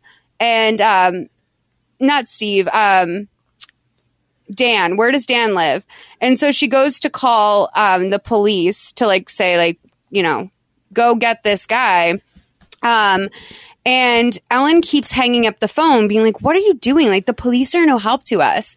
So then Steve appears and, um, the door and Jean's like, What happened? And he's like, I didn't do it. And everyone but Ellen is like deeply relieved. Like they're like, Oh, thank God that so bad. And um, Steve's like, Listen, I was pumped to do it, but when I got to the window, this feeling washed over me. And I, I just know he didn't do it. So Ellen's like, You blew it, okay? You were you were Jenny's boyfriend. You were supposed to help her. Um, you know, if you want if you want um and he's like, Well, if you want him dead so bad, go do it yourself. And she lunges at him and she's like, You're a gutless coward. And Jean yells at her to stop. And she's like, I'm just doing this for you, Jean. And she's like, Doing what? Jean is so blind to Ellen and like her tactics. Like she's she's that person. What is it? It reminds me of um a dirty John, where it's like the mom's like so blind to like how bad John is. Yes. To everyone, Oh. and everyone else Oh. sees it, but she doesn't You- see it, and that's Jean. Jean, you are on it with that. You like that was like a queenly reference because I just watched that and like it's it was so maddening the whole time. Like, why didn't how how does she not know mm-hmm. how? Um, but like you know, you get wrapped up in these people, and I'm sure like the last person you expect this from is a teenage girl, like to be a criminal mastermind like this. Um, so Ellen says that Jean doesn't understand. It's because she loves her and she loves Jenny. And Jean's like, listen, that means a lot to me, but this vengeance thing has to stop. We're tearing each other apart. Um, and they hug and make up. So then Jean leaves some flowers at Jenny's grave and she's like, we, you know, rest in peace, girlfriend. Like, you know, she said some stuff to her about how we're working on it, but we haven't found anyone yet. And of course, like she has one of those graves with like a very photorealistic picture of her on it, which I don't know, is not my taste. Um, Yeah. I just don't think, like, I would never feel confident picking the picture for that. Yeah, but the world has to It know was- how beautiful Jenny was. Oh, totally. That's true. But I And would always be like- feel like, oh, go ahead. I was just gonna say, like, oh, is her hair dated? Like, is that gonna hold up in forty years? Is that gonna translate? But go ahead. That was that was um, just a, a frivolous aside. What were you gonna say, Lauren? Sorry. there's something very like is traumatizing too big of a word just like very kind of striking and kind of shocking when you're walking through a graveyard like walking on top of dead people and then you like go to a grave and you see a photo of that person that you're currently walking on like there's just something weird about it. And i and they're never people that you know so it's just very uncomfortable. So anyone listening out there that is in charge of my will and testament do not put a picture of myself on my gravestone thank you. Totally. You heard it here first, guys. Everyone refer back to this. Hopefully that in 40, no, not 40 years. Hopefully in um 60 years, uh, when that's a necessary thing, we'll we'll come back to this episode. So um Ellen and Jean are cooking in the kitchen. Celeste is sitting on the counter and basically like it's time's up. Like Jean is ready for things to change a little bit. And she starts to tell her something about how, oh, you know, I'm just worried for you. And then she goes, you know what? I'm not being truthful. Basically, you have, you have a family. Like you and your daughter are a family. Staying with us is holding you back. Um, and Ellen's like, no, I've grown so much here. And Jean's like, listen, go home, Ellen. Um, so Ellen's obviously devastated, but then rages out and throws a knife up against the wall and it sticks. Um, then Ellen goes and like pulls it out of the wall. Jean isn't there for that though, of course. She would never be like, Yeah. guess what, Jean? I'm secretly evil. Yeah, but Um, Celeste is. Let's not forget Yeah, that Celeste, Celeste is is also sitting there. still sitting there. Poor like little Celeste, like the amount of information we've watched her internalize is ins- it's like a lifetime of therapy. Like I feel like the state of California owes her therapy twice as long as her mother's prison sentence. So um Ellen is grocery shopping with Celeste at the store, and Celeste puts something in the cart, and she's like, "You're so selfish, Celeste. We can't afford that." Um, and then she rounds the corner with her cart and bumps into Jean, who looks like she's on the other side of where we last left her. She's dressed in a mm-hmm. suit. She has her makeup done. She looks really great. Ellen, on the other hand, though, is a f- like a frump master. She's like really frumping it up. And, you know, if it, it would be one thing if we didn't also know she's a murderer, I'd be like, oh, she's a single mom. She's busy. But I'm like, no, she's, mm-hmm. she's depressed because she lost like her host family, like the people that she can take the most energy from. Um, so apparently it's been a whole year since they last seen each other and things are tense to say the least. Um, Ellen picks up a can from Jean's cart and says, I see you're going to make your famous pumpkin pie. And she's like manhandling the can a little bit and plops it back into the cart as if it's not a heavy can. Like, I don't know how else to describe it other than she's being disrespectful to her groceries. Um, and Jean's like, I'm so glad I ran into you. I wanted to invite you to Thanksgiving. And Ellen's like, well, I've got plans, but see you soon. And they, you know, they all give each other a hug and a kiss. Um, so then Greg and Cheryl's baby is like six months or something, and she's playing in like the doorway in one of those little bouncy swings. Um, again, I'm so relieved Ellen allowed this baby to live. Um, the priest is there, so obviously he's forgiven Jean for that little fuck God. forgot about that. Fuck God. Yeah. Um, but I think the priest is a drinker. He's like pouring out the white wine. I'm like, I don't think I've ever seen a priest hold a Chardonnay bottle before, but that's, that's some, fu- that's good. Um, so is still the mom that people go to. Steve is there for dinner. It looks like a lot of friends of the family sort of situation. And as soon as the turkey hits the table, the doorbell rings. It's Ellen and Jean says to Cheryl, like, just remember, like, treat her like family today. So um, Ellen is dressed like an absolute insane person. She's wearing a floral dress and a velvet choker with like a cameo on it.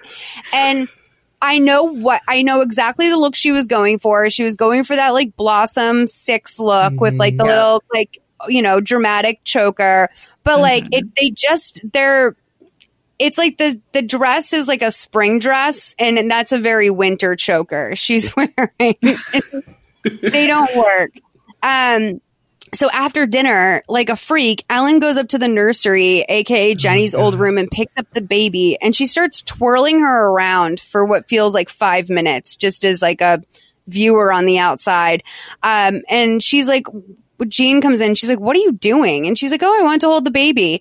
Um, and Jean, you know, puts her to puts the baby back down to sleep, and um, Ellen's like, "So, have you heard anything about the murder?" And Ellen's like, "You know what? Um, this is Thanksgiving today. We're we're thankful about what we do have. So w- that's a non-confirmation that there's been no update because she'd be thankful that she had information if she had it. Um, so after dinner, Jean is cleaning up and there's a knock at the door and it's Ellen and she's back with Carla this time. Um, knowing no more info has come up, Ellen's got to make things messy again. It was almost too peaceful of a Thanksgiving for this family. um, the Monroes are not allowed to have a day. So I'm, this is like, I'm going to play a lot of sort of the end of this movie. There's going to be two, like a three minute clip and then a four minute clip later. Um, this clip is 11704 to 12017. You guys, it's about to get fucking juicy and we're going to get a little upsetting life update on Carla.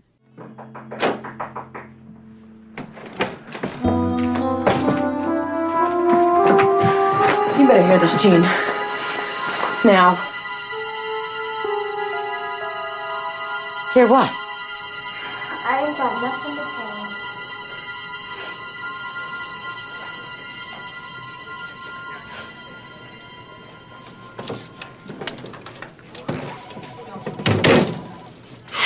She's toast. She won't talk. Let me at her. I can get the truth out of her. Okay.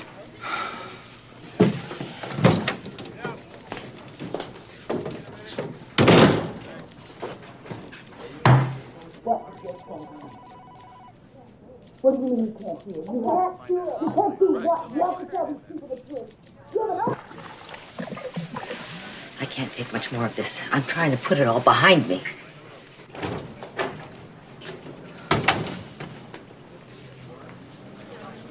She'll talk now. Excuse me.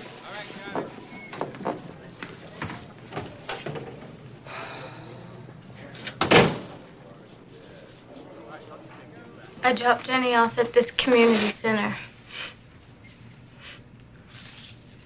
She She owed Jimmy.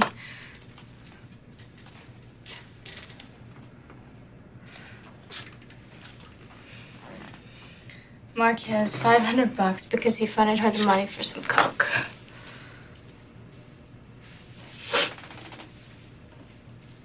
She left with him. That never happened. You're lying. No, I'm not. Do you know where Marquez is now? Do you know? Do you know where he is now? No. No. Jean, come in here, please.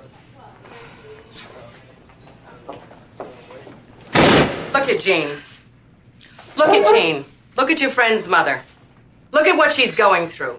I want you to look into her eyes and tell her some of the lies you've been telling me since you've been in here. I swear I'm not lying. Jenny was not into cocaine. But you are, aren't you? You are. I, I can't think.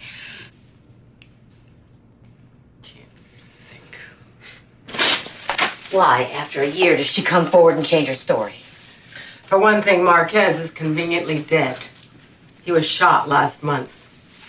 And when he was alive, he didn't have five bucks in his pocket, much less 500. Everything Carla told us from the beginning was a crock. Why go from one lie to another? Maybe this is the truth.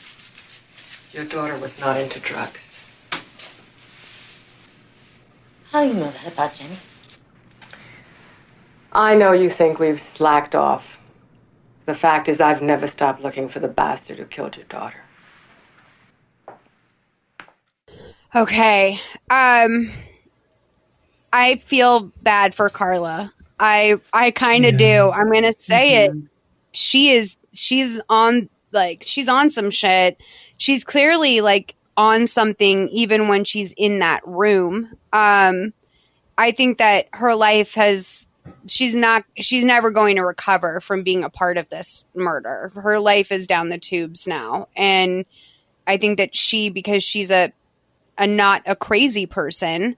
Um, she's having a hard time moving past this. I forgot to point out because I don't even know if I noticed. Ellen's crazy braid is back. She's back around Jean. She's like, all right, I got to get my braid back. Yeah, I'm my back girl's, in my the girl's game. back in my life. You know, I gotta gotta show out for her. Because at that grocery store, she did not have a braid, and mm. she it's a manipulative braid she has. So, um, yeah, Carla is like walking outside the station. She gets into Ellen's car, and Carla's like, "They didn't buy it," and Ellen's like, "It doesn't matter. They can't prove anything, and they'll never figure it out." so, um, the yellow car that Kathy, I guess, was in outside of the church, crying after the funeral, pulls up to Jean's house. She still has this scar on her face, and frankly, it looks like it hasn't healed for a day. Um, it's still bright red on her face, and I would think a year later, like maybe some scar tissue would have developed. But you know, girl, you couldn't put some neosporin on that. Like, there's, you know, a dermatologist would do you some good. It's also It's like, like- right. Oh, like ahead. still bleeding. Actually, she pulls up. Yeah. It, well, I mean, maybe there's metaphor there. Ooh. That wound will never heal. You know what I mean? Yeah. That's very true. we we got to give more credit to these people. Um, so, um, Kathy's ready to talk. So she goes into the station and tells Pat everything. Um, because we've worked this hard, we deserve to hear the full confession. Um, Carla's going to give this confession to all of us. I'm going to take a break um, in between the confession because y- you guys just don't need to hear Tiffani Amber Thiessen getting beat in the woods for several minutes. But uh, here's probably the longest clip we'll hear today. I'm sorry, 121.10 to 125.44. And again, I want to tell you guys your MVPs. This is a long episode. I can't help myself. Um, all right, So here you go. I was afraid for my life. So I ran away. Tried not to think about what happened to Jenny. And the pain her family, you know, suffered. The grief. You see, when somebody dies, they're not the only ones who suffer. I never knew that.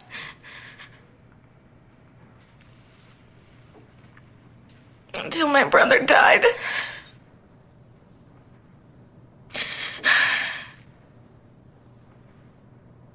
I finally understood what Jean was going through. I couldn't hide anymore.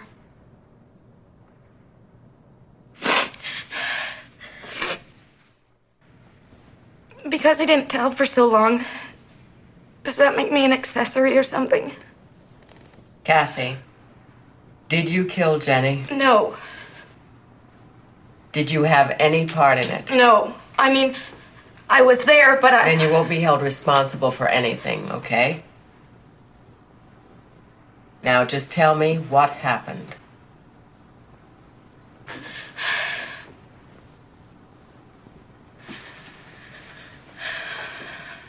I was staying with Ellen at the time. That day she said, let's go to the park. Carla was there. She had picked up Jenny. So there never was any red money, Carlo. No, Carla made that up. Or Ellen did. I don't even know why Ellen wanted me there. I what mean, happened in the park? we all started driving out towards the woods. That's where it all began. As we were driving up the hill, Carla turned off to a road on the right. Ellen and I were right behind her. Can you describe this road? Gravel, single lane. It went off to a parking lot by a creek. What did Ellen and Carla do? Started yelling at each other, calling each other names, like real sarcastic voices. I guess that was their plan to make it seem like they hated each other. Then they turned on Jenny and let her know that they were really against her. How did they do that?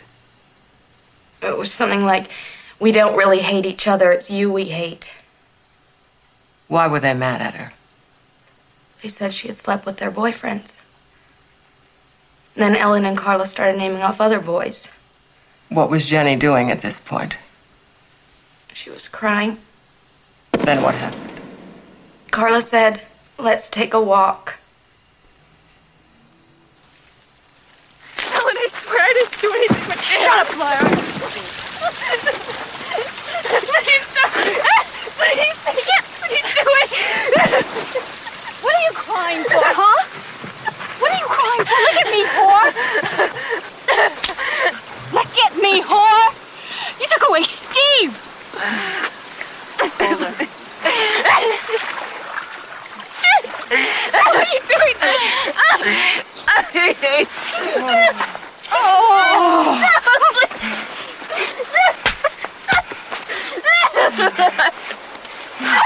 Oh, now the boys might not like it so much. So sorry. Please.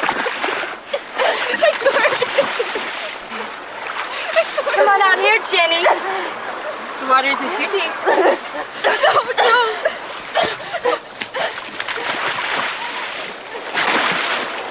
Where do you think you're going? I'm just going to the car. Get me away, please. Please. Okay. I mean, what a easy week of work for Tiffani Amber Thiessen to get all the glory. Like she is barely in this. Um and you know she did like maybe 4 days on this movie and she is for sure the star. I just um have spent some of this time looking for Angie Ray McKinney, the actress who played Kathy because I thought she did a good job here. Um, Her career is shockingly limited. She was only in um, four things after this. One of them I had noticed I had already looked up before because the link was purple. And it's a movie called Girls in Prison, 1994. And I think this might be one of the movies that has haunted me for years in terms of like a movie I saw when I was sick from home from school one day.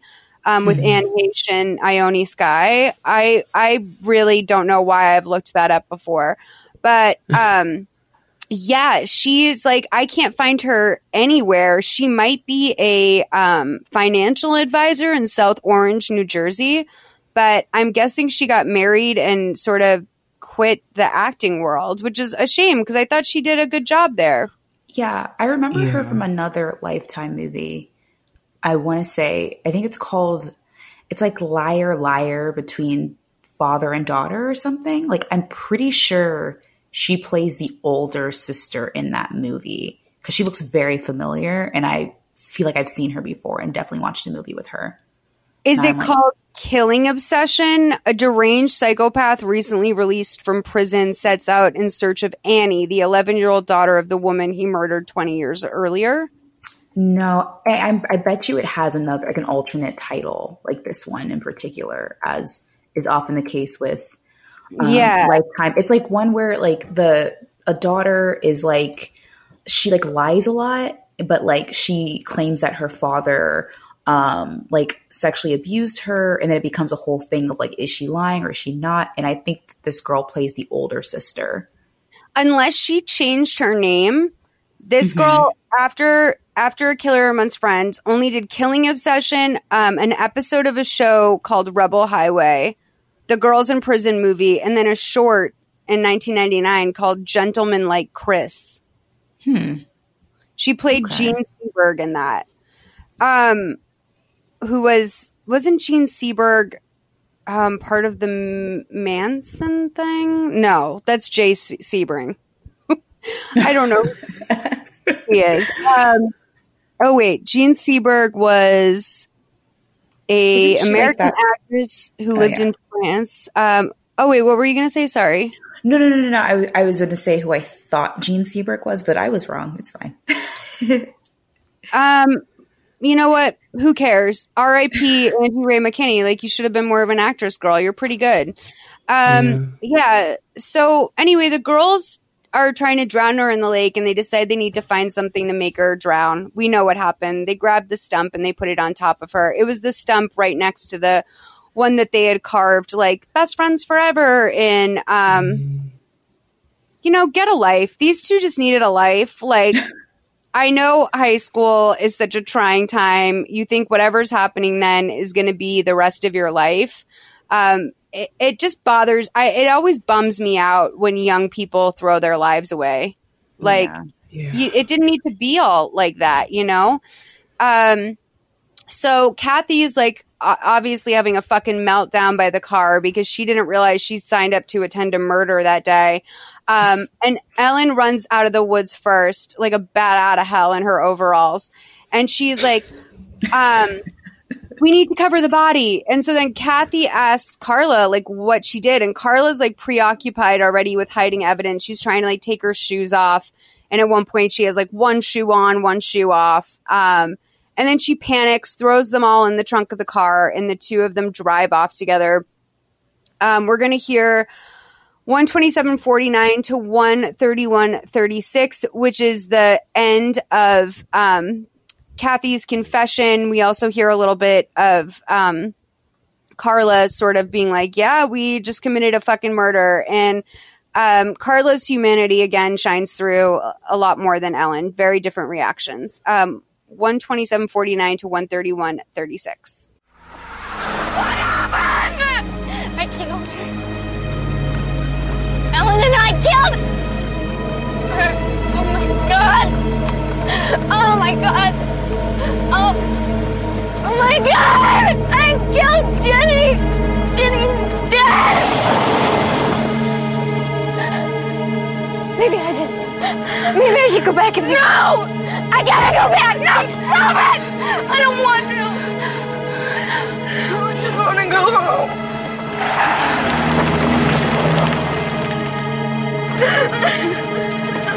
anyway, she deserved it for screwing my boyfriend.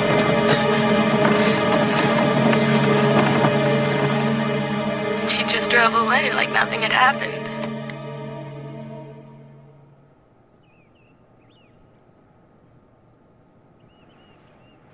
I taught those girls how to swim. to drive, everything. Those girls were my daughter's best friends. On the surface. Inside, Ellen was burning up with jealousy. Jenny was everything she wasn't and could never be. What about Carla? Carla's a follower. She was Ellen's puppet. Like I became Ellen's puppet. I mean, my God, to move into my home, become my daughter. Mm, sick. That was the other part. Jenny wasn't enough. She wanted Jenny's mother. I loved her like she was my own. She's brilliant. Diabolical. She moved into your house so she could watch you suffer. And it gave her the opportunity to misdirect the investigation. Every time I paid less attention, or even when I told her she was under suspicion, she went right into her act. How could I be so stupid? Don't blame yourself. She fooled a lot of people. You're a loving, trusting person. Just like Jenny. And that's what got her killed, isn't it? No. She trusted and loved the wrong people.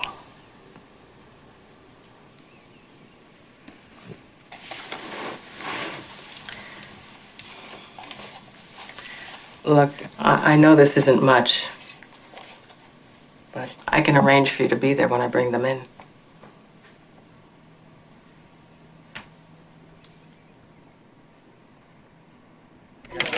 Make this fast. I don't have all day.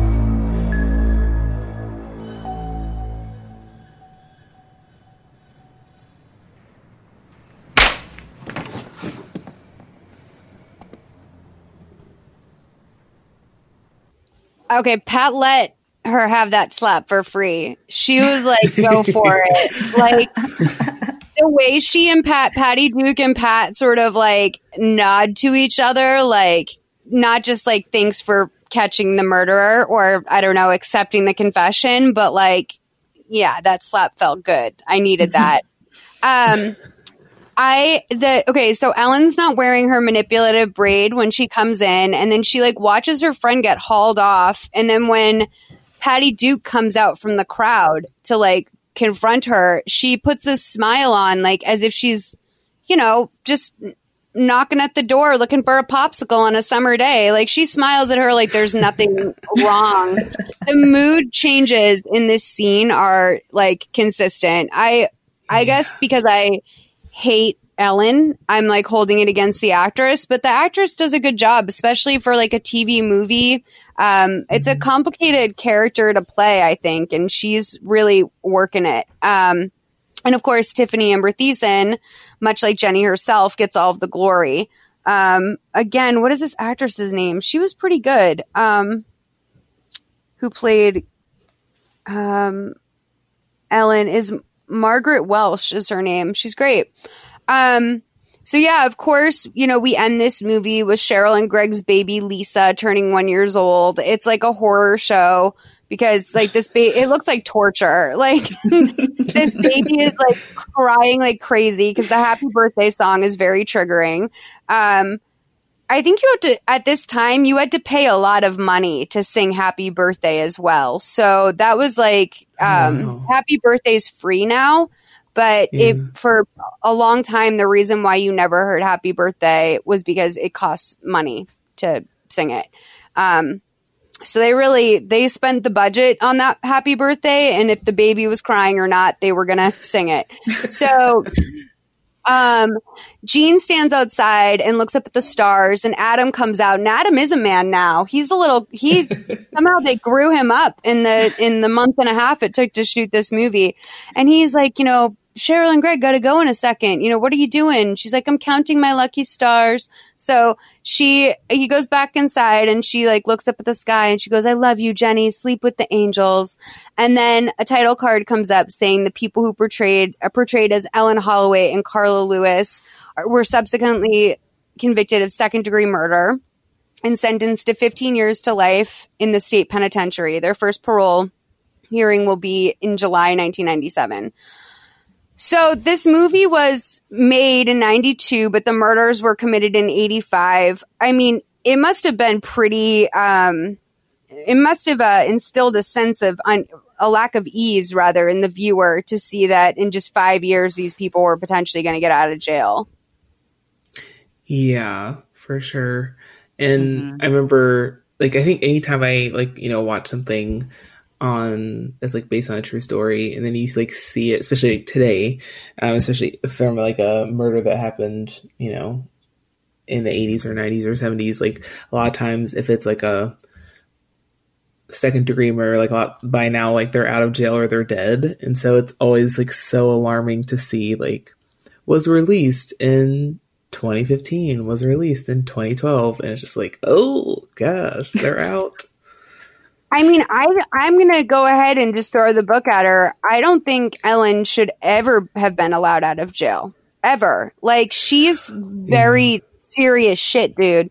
Um, So, you guys, this was a fantastic movie. I absolutely loved having you on. Thank you for sitting here and doing this with me for um, just a little over three hours now. So, I appreciate that. Um, is there? Do you guys have any thoughts? Final thoughts on the movie? Um, and if not, do you can? Do you want to tell people where to find you? Um, final. I, i mean my no mouth is just I on mean, the floor I love I love this movie. Mhm. it's definitely one of my favorite lifetime movies. It has everything I love. There's teens, there's betrayal, there are weird improv moments in a the forest with a child and an owl. Like it's good stuff. yeah. yeah, I thought it was great. And also, I just remembered when I was going through IMDb, um, there's um, an interview that Dr. Phil did with the actual real Helen or Ellen. No she was way. on Dr. Phil. Yeah, she was on Dr. Oh. Phil in 2015. It's only like a four minute clip on YouTube, but oh my god. Dude, Yeah. that's Wags' favorite show. Wags, my dog will watch Dr. Phil. Like, if I put Dr. Phil on in particular, he likes Dr. Phil and he likes Wife Swap. And he will watch those for hours. Like, it's the only time I can get him to leave me alone is when, when DP is on. He loves it.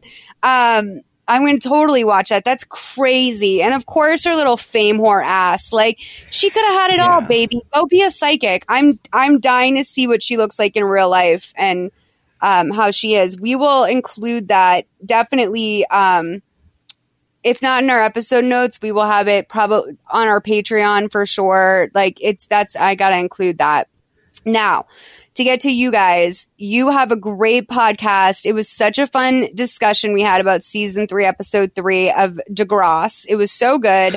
Um, the episode wasn't that good, but you guys were great. Um, do you want to tell everyone about your show, how it came together, um, what you guys do? Because we have a apparently like quite a bit of crossover. I had a lot of people when I posted the show on my Instagram, people reaching out to me being like, "No way! Oh my god, I can't believe like this is so great. You guys are together." So, um, I mean, I'm sure a lot of people listening know who you are and what you do, but just for anyone who who wants more of you, Yeah. Um, everybody wants something. It's a Degrassi junior high, and I guess soon enough a Degrassi high podcast. Uh, Lauren and I are obsessed with Degrassi. We have been friends for a very long time, and I would say that a big foundation of our friendship has been Canadian teenagers. so we're doing that now. But um, you can find us like I- I think at this point anywhere you listen to podcasts. So Yeah. check it out. Please do. Um, we're also on Instagram as uh, I should know this off the top of my head. I found Oh. you guys the other day. I forget what it is. Everybody wants underscore yeah. wants underscore something pod on Instagram. Yeah, I'm I'm so excited about you guys. I definitely um I want to help you out too. Like I really think you guys are great. So um if there's any way I can be helpful to you in the pod space, please let me know. Um this was really really fun. You guys all of their episode or all of their information will be in the episode description so you can find these two brilliant queens. Thank you for coming and doing this movie with me. It was something that I was really nervous about doing for a long time um, because I know it means so much to people. But I think that you guys, as I said at the top, I think you're the perfect people to have done this with. And I really enjoy talking to you. So thank you so much. Oh, thank Thanks so much for having us. It was so much fun. Of course, darlings. Now, I know um, where you are, it's past my bedtime, so I'm going to let you go. So, your life. But um, thank you so much for coming and doing this. I'll talk to you soon, okay? Bye. Thanks. Bye.